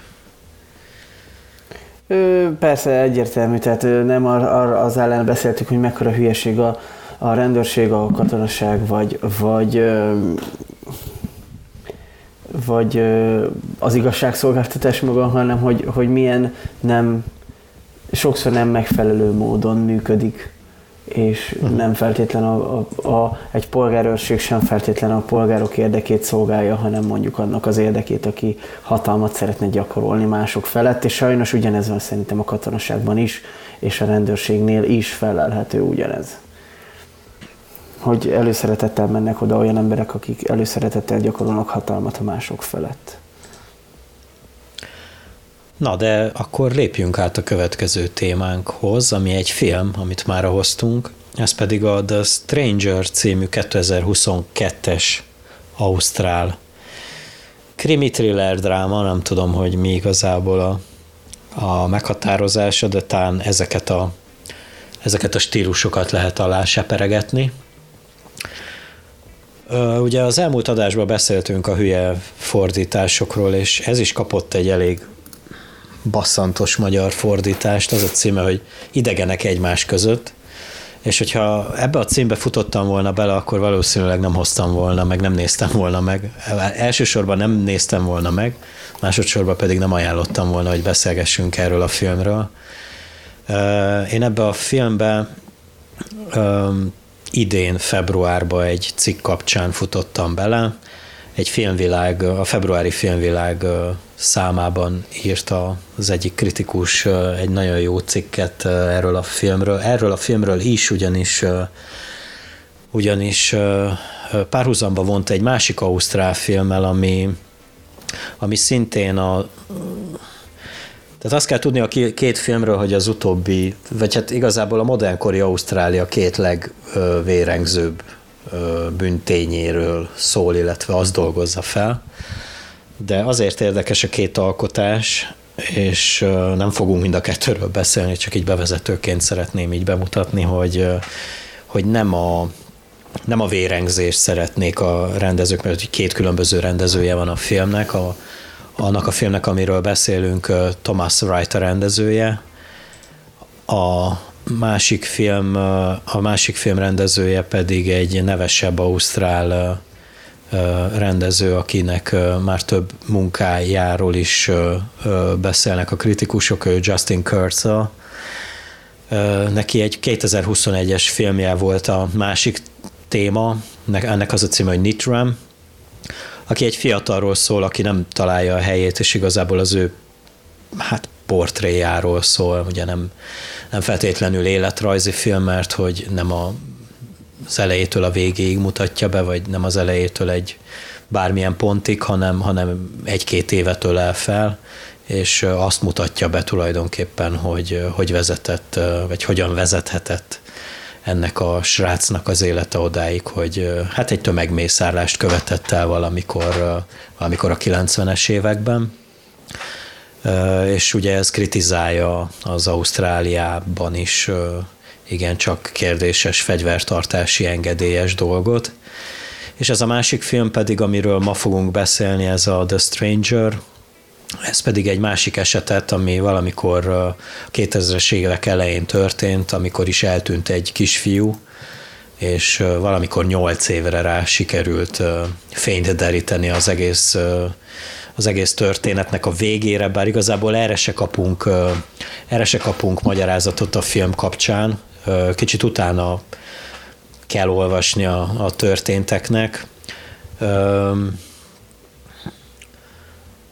Ugye ez a Thomas Wright-nak a második rendezése, tehát nem egy termékeny rendező, és éppen most nézem, hogy velem egy idős a srác, szóval 83, 83-as születésű. Úgyhogy azért gondoltam arra, hogy beszéljünk erről a filmről, mert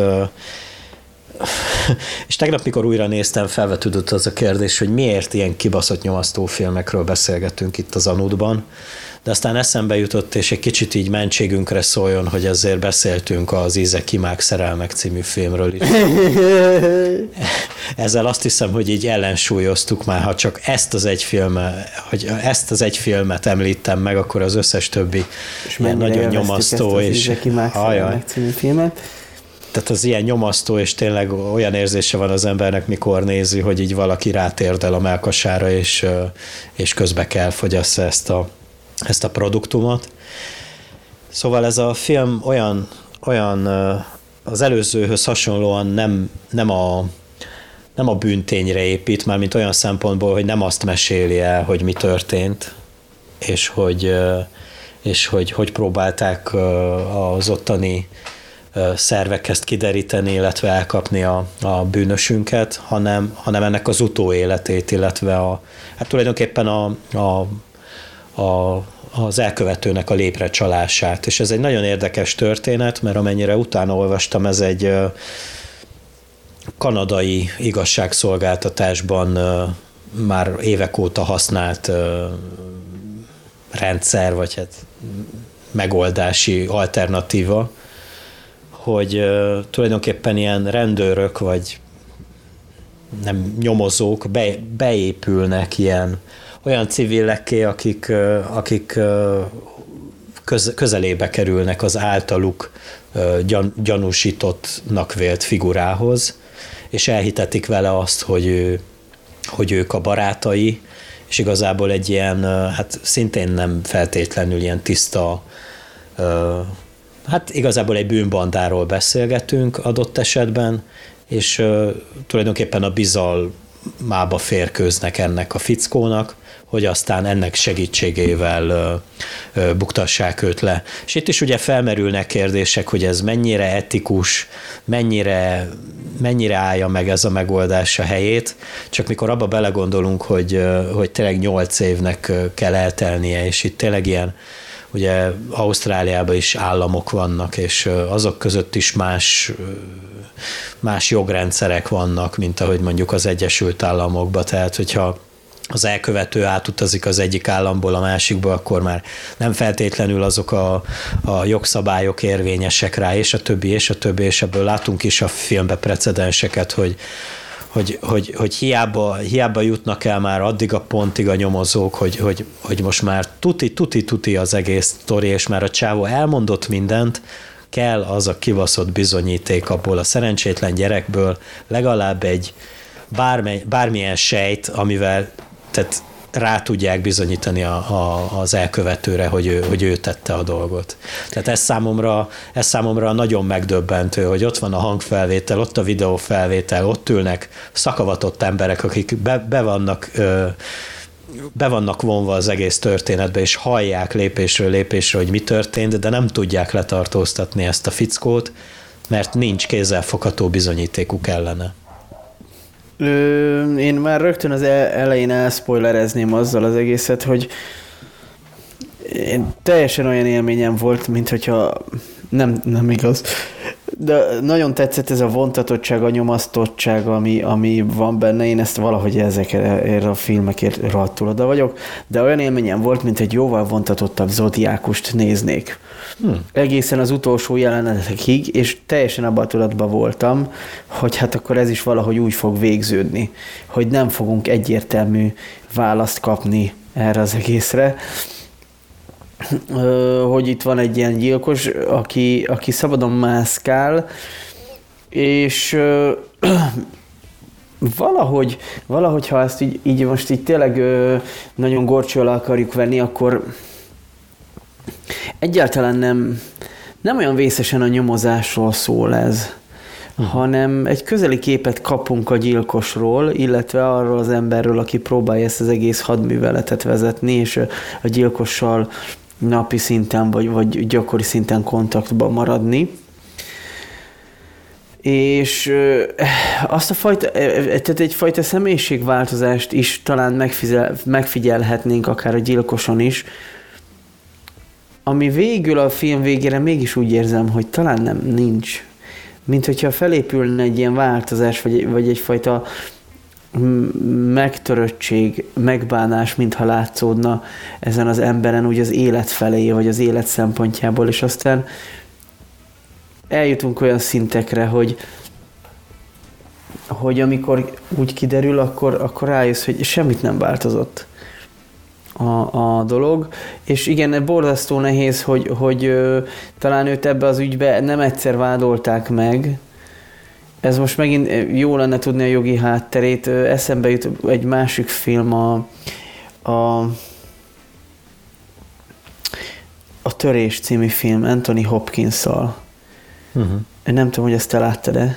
Mm, még régebben láttam, de És akkor ott van a mérgezett alma esete, vagy van, vannak ugye az amerikai igazságszolgáltatásban, meg az ilyen ö, büntetőjogi ö, környezetben vannak ilyen mindenféle ö, ilyen biblikus, meg, meg ilyen metaforikus kifejezések, és ott is az volt, hogy a mérgezett alma esete. Egyszer megváltolták a csávót a gyilkossággal, kiderült, hogy eleve már a, a vallomása sem volt ö, tiszta, mert hogy jelen volt a vallomásnál az a rendőr, akivel a, a feles, aki, akivel a, a, a gyilkossággal gyanúsított férfi felesége nem életet élt, tehát nem tudott egy, egy tiszta vallomást tenni, emiatt, mert hogy, hogy jelen volt ez a nyomozó, és e, emiatt futcsolt az első ügyben, és második ügyben megvádolta, de akkor meg nem volt hozzá bizonyíték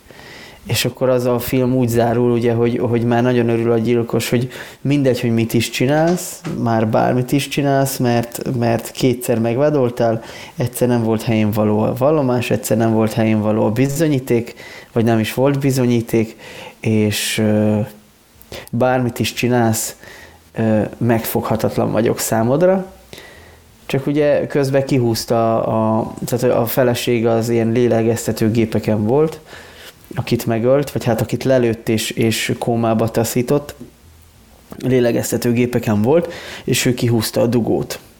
És meg megszerezt, vagy ki, ki, nyilván a boncolás során kiszedték a koponyájából a, azt a golyót, amit oda bejuttatott, és akkor innentől kezdve már nem ö, emberöléssel, hanem gyilkossággal tudták megvádolni.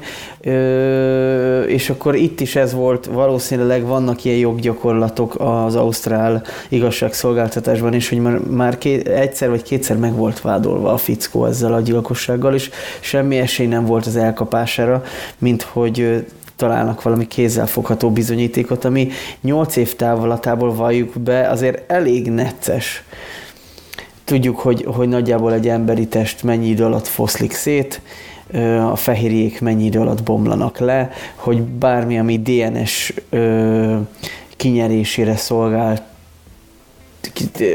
DNS kinyerésére alkalmas emberi szövet, az, az gyakorlatilag 8 év alatt, ami, amihez könnyen nyúlsz, az, az el, elpusztul teljesen tönkre megy, főleg, hogyha egy olyan helyen történik a gyilkosság, vagy olyan helyen hajítják el a hullát, ahol, ahol uh, ártér van, meg víz, meg, meg patakba hagy, uh, uh, dobta a ruhát, és tényleg így, így gyakorlatilag végig be vannak drótozva, és szisztematikusan próbálják a bizalmát elnyerni ennek a, ennek a gyilkosnak. Azért visszatérve az elejére, hogy mennyire etikus, hát szerintem ezeknél, vagy hát nem tudom, hogy ezeknél a módszereknek az alkalmazásánál mennyire nézik az etikát, hisz nem valakinek a vagyonát próbálják kicsalni, vagy nem valakiről ö, személyes és, és intim információkat megszerezni, hanem olyan érdekben, vagy, olyan, vagy olyan szándékkal próbálnak valakitől információt kinyerni, aki nagy valószínűséggel ö, megölt egy embert, meggyilkolt. És ilyen esetben egyébként nyilván hát te sem tennél vallomást egy olyan tettről, amit nem követtél el. Így, hogy kicsolják belőle az infokat, szerintem egyáltalán nem etikátlan. Igen, említetted, hogy a hogy uh, tulajdonképpen a két karakterünk, a két főszereplőnk az, akire fel van húzva az egész uh, uh, film, nem is a történet, hanem az ő kapcsolatokról. Hogy említsük meg a Joe edgerton aki a Mark Frame nevű nyomozót játsza, aki ugye hát a bizalmába férkőzik, igencsak, uh, igencsak ügyesen ennek a Sean Harris által játszott Henry Tong, vagy hogy hívják, Henry Tignek, uh, amúgy zseniálisan játszik mind a két szereplő. Igen. Nem tudom, nem tudom hogy, hogy azok az elgyötört arcok, azok, uh, azok mennyire voltak reálisak, vagy mennyire segítettek rá uh, gépi vagy, vagy maszkírozás révén, de, de nagyon meggyőzőek voltak. Ugye a főszereplőnk, a Joe, Joe, Joe Edgerton, ugye egy elvált férfi, aki hát már ugye a magánéletében is eléggé meggyötört, ugye neveli a, az igencsak fiatal kisfiát, amikor nála van épp a láthatás. Ezen kívül meg százszázalékosan fel kell vegye ennek a, ennek a beépített embernek a szerepét, és óriási er, er, er, erőket kell megmozgasson ahhoz, hogy, hogy ne hibázzon, és, és ne bukjon le, ne buktassa le az egész akciót, mert akkor jó sok év munkája vesz kárba ugye ebből kifolyólag igencsak megtörik szellemileg, ugye rémálmai vannak, hát azok a jelenetek azok magukért beszélnek, mikor tényleg azt hiszed, hogy ezek megtörténnek, és akkor hirtelen a, a főszereplőnk így megrezzen a, a, az ágyán fek, fekve, azok minden, mindent visznek illetve a Sean Harris karaktere is, hát az valami zseniális, tehát az a, az, az arc, amit, amit végig tud vinni ezen a, ezen a két órás filmen, tehát hú, ennyire, ennyire mély, mély arcot nagyon rég nem láttam, és nagyon, nagyon minden benne van ebbe a karakterbe, ugye itt belevittek rengeteg mindent, olyan dolgokat lebegtetnek meg, amik így nem, nem kerülnek kimondásra, de, de ott vannak ilyen akár e, szexuális elfajzásos dolgok is, meg, meg mindenféle dolgok, ugye ő beszél a feleségéről, akit soha nem látunk, és a többi, és a többi, tehát ott nagyon, nagyon sötét de, dolgok vannak. Igen, de rámarkol a másik főhősünk farkára. Há, a, igen, igen. A ház igen. előtt, mikor haza kíséri az autóban. Igen, a másik dolog még aztán hagylak téged is beszélni, hogy, hogy nagyon tetszett a képi világ, a hirtelen vágások nagyon, nagyon ütősek voltak, illetve, illetve a hanggal, ahogy játszik a, a rendező, illetve a filmkészítői, az szerintem megint egy olyan dolog, ami, ami ugye ráerősít a főszereplőnknek a, az idegeivel való játszásra, ugye be van poloskázva az az autó, amit, amiben kell menjenek ide-oda, ahova kapják a, a megbízásokat, és ugye, ugye van az a bizonyos hang, az a, az, a, az az izegő hang, amit kiad egy ilyen, egy ilyen hangszerkezet, amit csak ő hall igazából, de kivetíti a, a másikra is, hogy ő is akár hallhatná, és, és ebből is már ilyen, hát ilyen belső konfliktusai vannak, hogy úristen, most fogok lebukni. És aztán van is egy olyan jelenet, hogy a, hogy a hogy az elkövetőnk az ugye egy ilyen autóban eltöltött testi beszélgetésnél, mikor már elválnának, akkor így kérdezi, hogy, hogy te nem hallasz itt valami hangot? és, akkor így, és akkor így megfagy a, hát mind a főszereplőnkben, mind a nézőkbe a, a vér, hogy akkor most mi lesz, és aztán itt még sikerül kiküszöbölni a, a konfliktust. Igen, nagyon érdekes ö, dialógusok vannak ebbe a filmbe, vontatottak. Ö, kifejezetten örültem neki, hogy nem volt hozzá magyar szinkron, mert ez a borzasztó ausztrál dialektus, ez, ez nagyon vicces. Rásegített a hangulatra. Rásegítette ezekre. Tehát tényleg az első, szerintem az első 15-20 percben nem is értettem, hogy mit beszélnek. Ilyen elnyelt, ilyen, ilyen torok, hangok voltak inkább, és aztán szép lassan azért így hozzászoktam, hogy, hogy ilyen borzasztó tömör, rövid mondatokba válaszolnak egymásnak, nagyon elharapva a szavakat.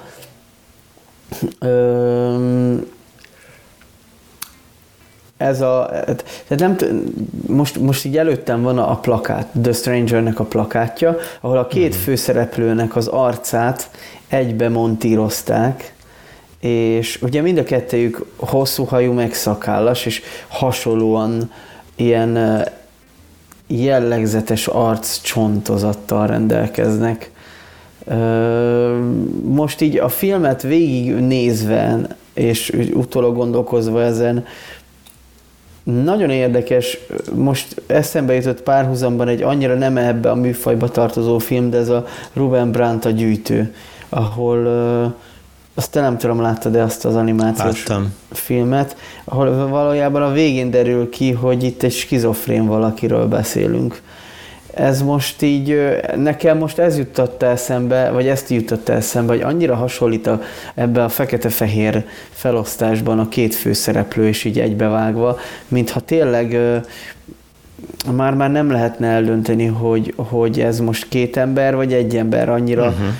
annyira közel kerültek egymáshoz szó szerint és nagyon érdekes, hogy ahogy így szépen a bizalmába férköznek az embernek, eléggé in, in medias res módon csöppenünk a történetben, majd utólag magyarázzák meg, hogy mi is a valódi timeline, mert azt így Igen. nem, tehát az első néhány perc, vagy az első 20-25 perc, ez egy tényleg ilyen partalan, hogy így olyan élményed van, hogy bármit mutathatnának, és így nem kapcsolódik az egyik vágókép a másikhoz de ha az ember kellően kitartó ezekben a vontatott filmekben, akkor előbb-utóbb mindenképpen megkapod azt az élményt, és érdemes kivárni, amikor összefűzik a szálakat, hogy ú, most már értem, hogy, hogy mi is ez az egész.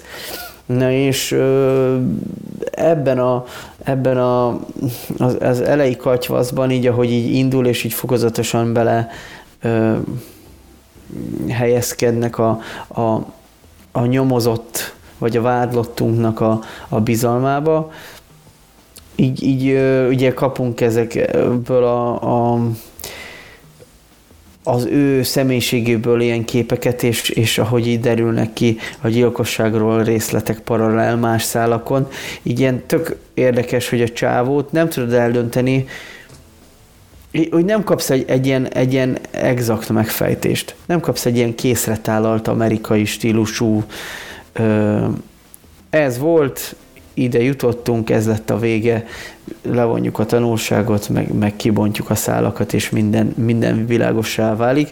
Nekem nagyon sokára vagy talán egyáltalán nem is, nem is tudnám neked megmondani, hogy leesette az, hogy most akkor ő tényleg ezt egy ilyen hirtelen felindulásból követte el ezt a, ezt a gyilkosságot, vagy simán lehet, hogy, hogy ő egy sorozatgyilkos volt, és, és csak egy ilyen tettére derült fény, mint hogy, hogy mennyire volt ő profi, vagy egyszerűen csak véletlenül tök mindent tök jól csinált. És ebből a szempontból, amit mondtál, a hanghatások, hogy, hogy paranoiás volt-e, vagy esetleg tényleg volt füle arra, hogy, hogy valahol az autóban lehallgató készülékek sorozata van, ami direkt azért van, hogy, hogy őt, őt minden szempontból minden, minden lehetséges bizonyítékot, mert minden lehetséges közvetett szóbeli vallomást fel tudjanak rögzíteni. Tehát ennek ellenére, ahogy így elmondja, ahogy elkövette a gyilkosságot, mégis olyan élményed van, ott így össze is nevetnek vele, így összenéznek ilyen leplezett borzongással a, a, a főszereplő, meg valami mellékszereplő, aki szintén beépített rendőr és nyomozó, hogy, hogy hát ez aztán igazán profi, hogy levette az összes ruháját, és mindent elégetett, a fiú ruháit a folyóba dobta, a testet elrejtette bokrok közé, de nyilván mire újból megtalálta a vadállatok egy részét felfalták, hogy a hamut, amit elégetett ruhák után kapott, azt szétszórta a fűbe, de aztán onnan is kieste és elvitte máshová. Szóval mégis az az élményed, hogy, hogy talán ő nem egy sorozatgyilkos, ő csak véletlenszerűen egyszer úgy érezte meg, hogy most ölnöm kell, és pont egy kis fiút kell megöljek, és ezt viszont ilyen nagyon profi módon hajtotta végig, hogy ez ilyen tényleg hátborzongató, ahogy a film során kiderül. Uh, igen, itt nagyon kiemelném a Sean Harris karakterét, ugye az elkövetőnket, mert mikor először láttam a filmet, akkor én Hát a cikken kívül nem nagyon ut- ö, olvastam utána, hogy ki a rendező, kik játszanak benne, stb. És én, ö, tehát még első nézésnél fogalmam se volt, hogy ki a, ki a csávó, és megdöbbentem, mikor utána megnéztem a, a kezdet, meg, meg minden ö, dolgot, hogy, hogy kikészítették a filmet, hogy ezt ő játsza. Én nem tudom, tehát hogy, hogy valami hihetetlen a csávó ebben a, ebben a szeretben. Nem mondom, hogy rászapták, mert gondolom Sean Harris amúgy hivatásos színész, nem pedig bármilyen fajta elkövető. Igen, ez ahogy mondtad, ez, a, ez az egész történetnek az elmesélése nagyon, nagyon, nagyon egyedien és nagyon klasszul van felépítve. Illetve, illetve tényleg ez a kérdés, hogy ő, hogy ő most tényleg egy ilyen sorozatgyilkos, és tényleg ez volt a leggyengébb munkája, ami, ami mégiscsak fennmaradt az igazságszolgáltatásnak, lehet a többit azt profi módon végezte el, és tényleg nyitva van az a, az a megoldás is, hogy ugye volt benne egy hajlam, amire, ahogy korábban említettük, voltak célzások, vagy kapunk képeket arra, morzsákat, hogy, hogy van benne egy ilyen elfolytott vágy, hogy egy, egy vele egy neművel bármiféle dolgot csináljon, és aztán ez így kiszakad belőle egy adott pillanatban, amikor, amikor is elkövette ezt az akár egyetlen egy cselekedetét. Illetve a másik dolog, visszakanyarodva a Sean Harrisre, hogy, hogy nagyon, nagyon szuggesztív az a, az a, az a nézése, az az egész arca, ami, ami végül is tudván így most már a filmet megnézve, hogy mi a végeredménye, hogy benne a tekintetében mindig volt egy olyan, egy olyan félelem, egy ideig félelem, utána pedig már egy ilyen beletörődés, hogy, hogy basszus, nézd meg, eltelt nyolc év, és, és, és, még mindig, és még mindig ez a téma, és mikor már elmeséli ott a dolgot abban a szobában, az egész történést, akkor már így látszódik benne egy, egy beletörődés szerintem, vagy nem tudom, te ezt hogy érezted? Mert nekem, nekem első nézésre is, a tegnapi újranézésnél meg aztán egyértelműen az volt az érzésem, hogy mikor már meséli el az egész történetet, akkor ő már tehát elfogadta azt, hogy, hogy, hogy erre most már pont fog kerülni, és nincs választása. Mm, volt egy olyan élményem egy, egy pillanatig nekem, hogy, hogy, hogy igen, elfogadja ezt, de én azt gondolom, hogy amint, amint letartóztatják, és, és az autóból kiszáll, és ott mondják neki, hogy most van egy perce, szeretne kérni valamit, szüksége van-e valamire, és akkor kér egy cigit. Uh-huh. És akkor ott még, mielőtt meggyújtják neki a cigit, mondja, hogy fogalmam sincs, miről beszélnek, semmi közöm az egészhez. Igen, igen, igen. Hát ö, igen, az, az valami karakterfejlődés lenne, úgy igazán ezek között a, a tehát nagyon érdekesen van felépítve ez a, ez a ez az álszervezet, amit, ezeket a, amit ezek a rendőrnyomozók üzemeltetnek, hogy, hogy bizonyos emberek, akiknek múltja van, ez így el is hangzik a filmben, hogy mindenkinek megvan a múltja. Nyilván itt arra gondolnak, hogy valamit elkövettél. Erős esély van arra, hogy gyilkosságot is, vagy valami ilyesmi dolgot, és akkor jönne ez a csapat, és egyébként eleve gyanús, meg tök naív ez az egész modell, tehát hogy Gondolj bele, hogy semmit nem kérnek, pénzzel látnak el, hoznak, visznek, melót ajánlanak, soha semmiről nem beszélnek igazán, tudod, hogy ide megyünk, meg oda megyünk, meg most elnyerted a bizalmát, és most ez fontos dolog lesz, ezt meg kell lépnünk, ezen túl kell esnünk, és hogy, de nem mondják, hogy min, hogy mind kell esnünk túl, hogy mind, mit kell meglépnünk, mit, de semmit nem vázolnak fel, és ez a csáv úgy belecsöppen ebbe, és egy, egy valaki mással összeismerkedik, aki javasolja ezt a csapatot neki, és tényleg úgy néz ki, mint valami ilyen bűnszövetkezet, akik tisztára uh-huh. mosnak embereket, de miért cserébe? Tehát itt nincs az ellentételezés, mert szerintem a világban nincs olyan bűnszervezet, ahol nem mondanák azt, hogy jó, persze, tisztára mosdatunk, adunk neked fegyvert, vagy nem fegyvert, útlevelet, meg pénzt, utazz el, cserébe azt kérjük, hogy. És itt ez sehol nincs fölvázolva. És akkor így folyamatosan jutunk el a a, a, az elkövetett bűntény töredelmes bevallásáig. És ott igen, van abban egyfajta ilyen töredelmesség, egy kicsit ilyen, ilyen elfogadása annak, hogy hát én most bevallom, tényleg ezt én elkövettem, és akkor abba ha bűnbánat nem is nagyon van, de, de legalábbis látsz valami, valami olyasmit a, a karakteren, hogy, hogy ő így, így akkor most akkor ebbe így beleáll, hogy hát akkor most tényleg elmondom, hogy hogy történt. Lehet, hogy addig soha senkinek nem mondta el. Igen, de... És, és, és mégis azt érzem, hogy, hogy, hogy ez maximum csak ezek között a, tehát ez, ez csak addig működött ez a, ez a fajta megnyilvánulás, amíg ki nem derült, hogy ez nem egy ilyen, egy ilyen megértő bandita közösségben történik, hanem most ezt ellenet felhasználjuk. De van, a, van az elkövetőnknek egy ilyen, hát hogy is mondjam, van benne egy ilyen debilség. Tehát, hogy, hogy ő egy ilyen nagyon egyszerű, ilyen ausztrál, nem is tudom. Australopithecus. Nem erre gondoltam, de hogy van például egy jelenet, mikor ott vannak egy ilyen találkozón, és így néz ki az ablakon, és ilyen tátott szájjal néz. Az úgy megvan? Lehet, hogy tudom, mire gondolsz, igen. Tehát hogy, tehát, hogy van benne egy ilyen bambaság, egy ilyen balgasság, ami, ami persze ugye az, az ilyen emberekben is megvan az, hogyha el, tehát mondjuk az adott eset elkövet valamit, akkor, akkor tehát nem fog róla beszélni, de azon kívül meg elég, elég béna tehát, hogy nem, nem Ilyen esetlen. Az... Igen, igen, igen. Tehát nem a hogy leg, tök fura, hogy hogy követett el ilyen, ilyen büntényt, amikor így ránézésre és rohadtul esetlen.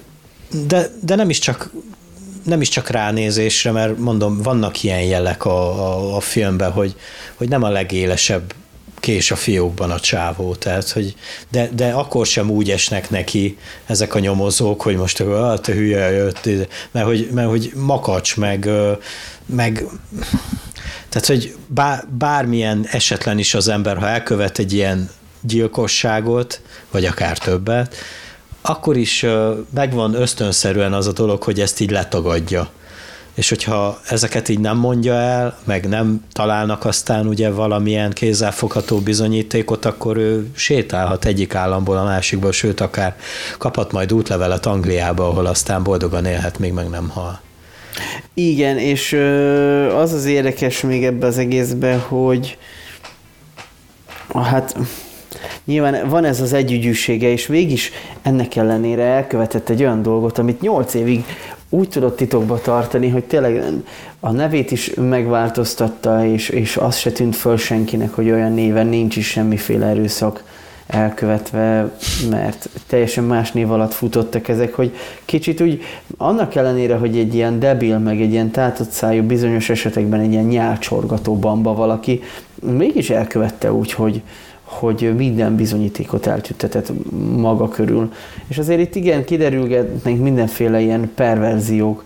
Egyrészt, hogy már az elején azt ott elhelyezik szerintem ezt a szexuális részét, hogy leszedi össze ezt a kabátjáról. Igen, igen. Nagyon, igen. nagyon az elején az nagyon az finom, első, az nagyon finom. Hogy így azon, abból azonnal tudod, hogy ki az, aki a másik ruháján, főleg ilyen környezetben egy kis szözt akar felszedni. Hát Akkor nem, volt egy nem, nagyon... nem, nem, nem is, nem is, nem, bocsánat, én is leszedem a haveromnak a fejéről a szözt, ha ott van, de mikor, de mikor egy pár órája ismert csávó, és ilyen vadszakállas, hosszú hajú, izé, egy oda nyúl ilyen nagyon kesesen, és így leveszi, na az már, az már Igen. kicsit izé.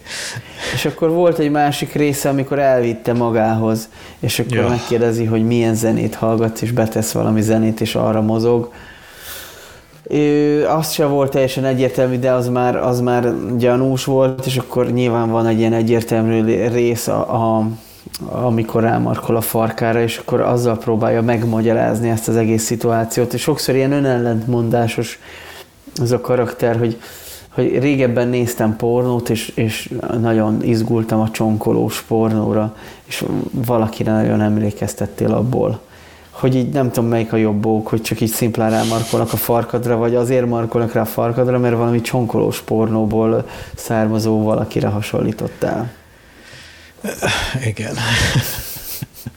és, és hogy annyira, annyira szépen ki van domborítva az a része, hogy ott egy pár másodpercben így hagyják, hogy gyönyörködhesse ebbe, amikor már kimennek a tópartra, és már mindent bevallott, és már megmutatja a helyszínt, hogy, hogy igen, én úgy emlékszem, hogy itt történt 8 évvel ezelőtt, és akkor hátra lépnek tőle, és jön egy csapat kommandós, akkor mikor megállítják, és akkor rágyújt a cigire, és egy ilyen oszlopnak dől abba a parkolóházba, és pontosan ugyanolyan módon dől abba, abba annak az oszlopnak, mint ahogy leírják, hogy a gyilkosság estéjén látták a szemtanúk, ahogy a fiútól nem messze egy oszlopnak dőlve cigizett hogy ez, ezt, ezt a ezt a hátradőlök és a lábamat behajtom, mint egy gólya neki támaszkodva az oszlopnak tökéletesen így abban a másodpercben így, így szerintem nyilván így, így üzen a, rendező, vagy így rágja a szádba. Ez kicsit, talán egy kicsit szájbarágósnak is mondható,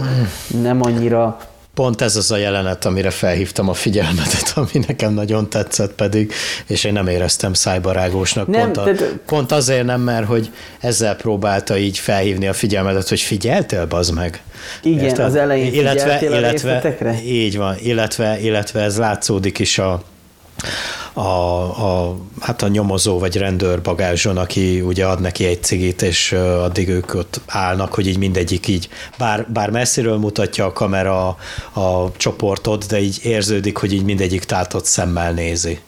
Igen, mert, igen. Mert, mert hogy nekik már évek óta így el lett magyarázva, hogy akkor ez a szemtanú ezt mondta, ez is ekkor történt, és akkor, tehát minden részletet tudnak fejből, és a csávó kér egy cigit, és odáll egy oszlophoz, és ugyanazt bemutatja az meg, ami, ami nekik tehát tudják, mint a, mint a szorzótáblát, és úgy mindenki így áll, hogy bazd meg. Tehát, hogy Igen, nyilván nem annyira volt szájbarágos, de azért éreztem benne egy kis szájbarágást, ettől függetlenül nem volt izzadságszagó jelenet, csak hogy olyan szempontból mondom akkor, hogy szájbarágos, hogyha már az ember nagyon sok ilyen filmet néz, és igyekszik figyelni az utalásokra, akkor már így nem egy egyedi jelenet volt ez, amit ott mutattak, de nagyon-nagyon egyébként az operatőri munka ennél a jelenetnél is, meg nagyon sok más jelenetnél is dicséretes, ahogy uh-huh. azok a vágások, azok a, a, a kompozíciók, amik vannak a filmben, azok, azok nagyon, hát, hát ilyen, én azt gondolom, hogy ilyen nagyon esztétikussá teszik, és ez a jelenet is nagyon jellemző. A, vagy hát ilyen egyértelművé tesz mindent. Nekem, nekem például kifejezetten tetszett.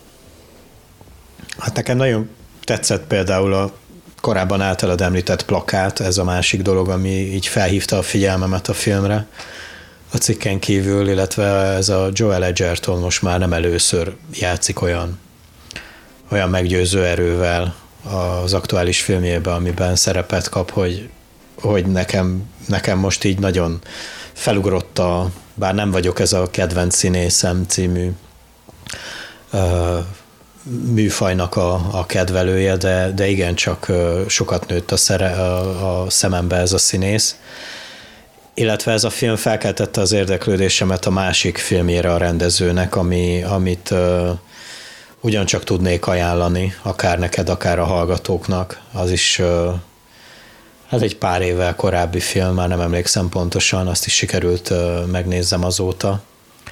Hát van, van egy stílusjegye a rendezőnek, tehát ez a, ez a hangvétel, ez a, ez a tényleg ilyen költői, ilyen bemutatom a, a barbárságot című dolog, ez így, ez így abban is benne van, és, és hát én kíváncsian várom a következő munkáját majd ennek a rendezőnek. Illetve felhívnám a figyelmet az ausztrál filmekre, ezt még az elején szerettem volna elmondani, de örülök, hogy nem felejtettem el.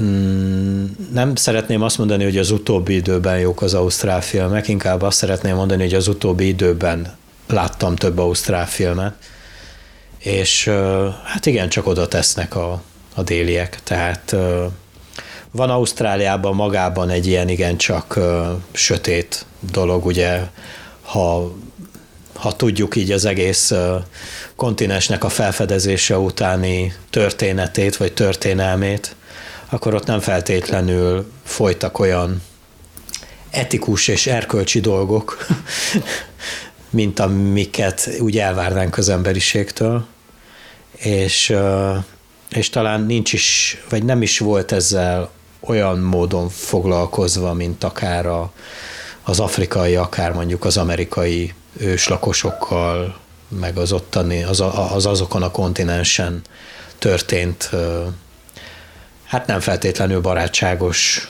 dolgokkal, amik ott Igen, történtek. kifejezetten barátságtalan környezet uh-huh.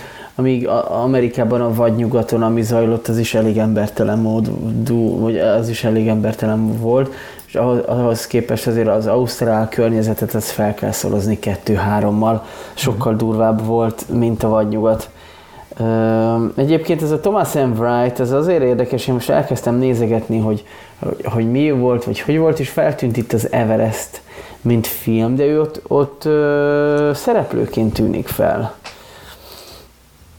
A, abban már így nézegettem, hogy, hogy ki rendezte az Everestet, vagy kik a producerek, és hogy mégis a nevéhez hozzához, hozzá kötik, vagy hát kihozza a nevével a Google az Everest című filmet is, ami a napokban azért merült fel többször, nyilván mindenki hallotta most az elmúlt időszakban történt magyar hegymászó történetét, és akkor így nézegettem, hogy Everest, és, és, és talán nem ő rendezte, de nem, tényleg biztos nem, nem ő, biztos nem ő rendezte, Baltazar Komár Kúr rendezte azt a filmet. Amúgy a Thomas M. Wright, ő, ő azért elég sok téren működik, tehát rendezésen kívül ír, színészkedik, és a többi, és a többi valószínűleg inkább szereplőként tűnt fel, vagy mellékszereplőként igen, tűnt igen. fel abba, abba a filmbe, vagy bármiféle más staff tagja volt ennek a műnek. De igen, szereplő volt, most látom én is. igen. És rendezőként melyik az a még filmi, ami nagyon ajánlatos?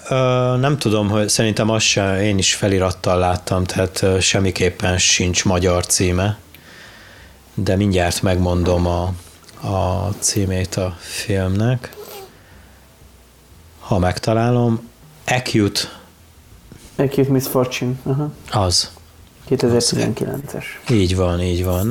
Hát cím, mert most így nagyon röviden egy ilyen Hát arról szól, hogy van egy ilyen festőművész, akiről, aki nagyon szeretné, hogy készülne róla egy ilyen hát egy újságcikk tulajdonképpen, és a, az ő meg, a, meg a, az ő általa megkeresett, nem tudom melyik ottani lapnak a, az egyik szerkesztőjével kialakult, hát ott is elég furcsa kapcsolat, kapcsolatot láthatjuk a filmben.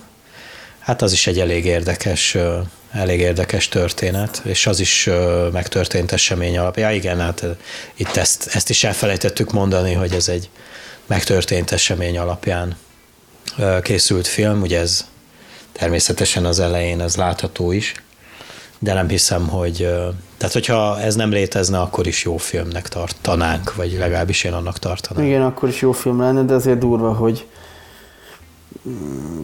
hogy ennek igazság alapja van. Na jó, nem tudom, hogy van-e még én azt gondolom, mindent elmondtunk, hogyha valaki többet szeretne ezzel a filmmel kapcsolatban tudni, akkor nézze meg, és Szerintem nem mondtunk el mindent.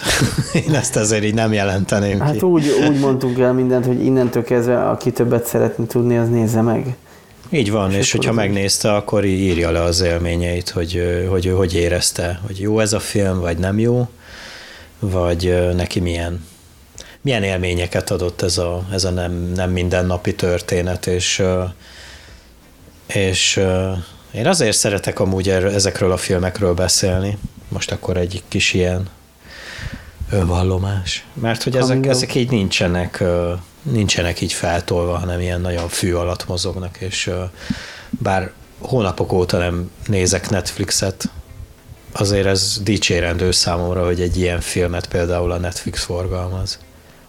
Igen, kifejezetten szerintem nagyon sok esetben határozottan jó minőségű dolgokat szolgáltat a Netflix ilyen szempontból a saját gyártásban is.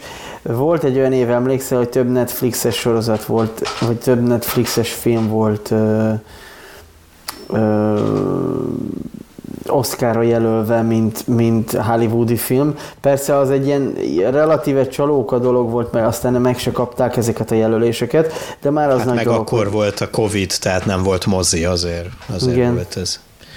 Igen, de már az nagy dolog, hogy jelölték, viszont tényleg nagyon sokszor azt gondolom, hogy dicséretes módon meg lehet, meg lehet találni minőséget a Netflix könyvtárában. Na és ha már Netflix záró gondolatként annyit elárulunk a követőinknek, hogy a negyedik évad első részében szeretnénk foglalkozni a Black Mirror következő évadával, ami most egy-két héten belül fog vagy legalábbis júniusban, nem, nem emlékszem pontosan a dátumra, de most júniusban fog felkerülni a platformra, azt meg szeretnénk nézni és beszélni is róla, úgyhogy valamikor ősszel, terveink szerint valamikor szeptemberben a Nem uncsitások negyedik évad első részével, vagyis a 46. résszel folytatnánk ősszel, és akkor a Black Mirror hatodik évadát fogjuk átbeszélni. Mit szóltok hozzá? Ö, kellemes nyarat kívánunk mindenkinek, mi is megyünk pihenni már a magunk módján, és aztán, és aztán ősszel, ősszel jövünk vissza. Addig is hát kövessetek be minket, iratkozzatok, felhallgassátok meg nem csak ezt, hanem az összes többi adásunkat, vagy ne az összes többit, de még, még jó párat az eddigi 45-ből, és ahogy már a műsorban elhangzódott, írjatok nekünk nyugodtan véleményt, legyen az pozitív vagy negatív, mindegyik ennek fogunk örülni, illetve megpróbálunk rájuk minél hamarabb válaszolni. Jövünk akkor a 46. résszel ősszel. Gergő? Én azt gondolom, hogy mindenki pihenjen, és akkor bedúralunk majd a 46. epizóddal, Black Mirrorral. Kellemes nyarat mindenkinek, nézzetek filmeket, és hallgassatok a nutot. Sziasztok! Igen, azért gondolj bele 45 epizód. Tizet beszéltünk elsőre. Jó, mindenkinek a legjobbakat a nyárra. Pihenjetek és napozzatok sokat. Sziasztok! Hello, hello!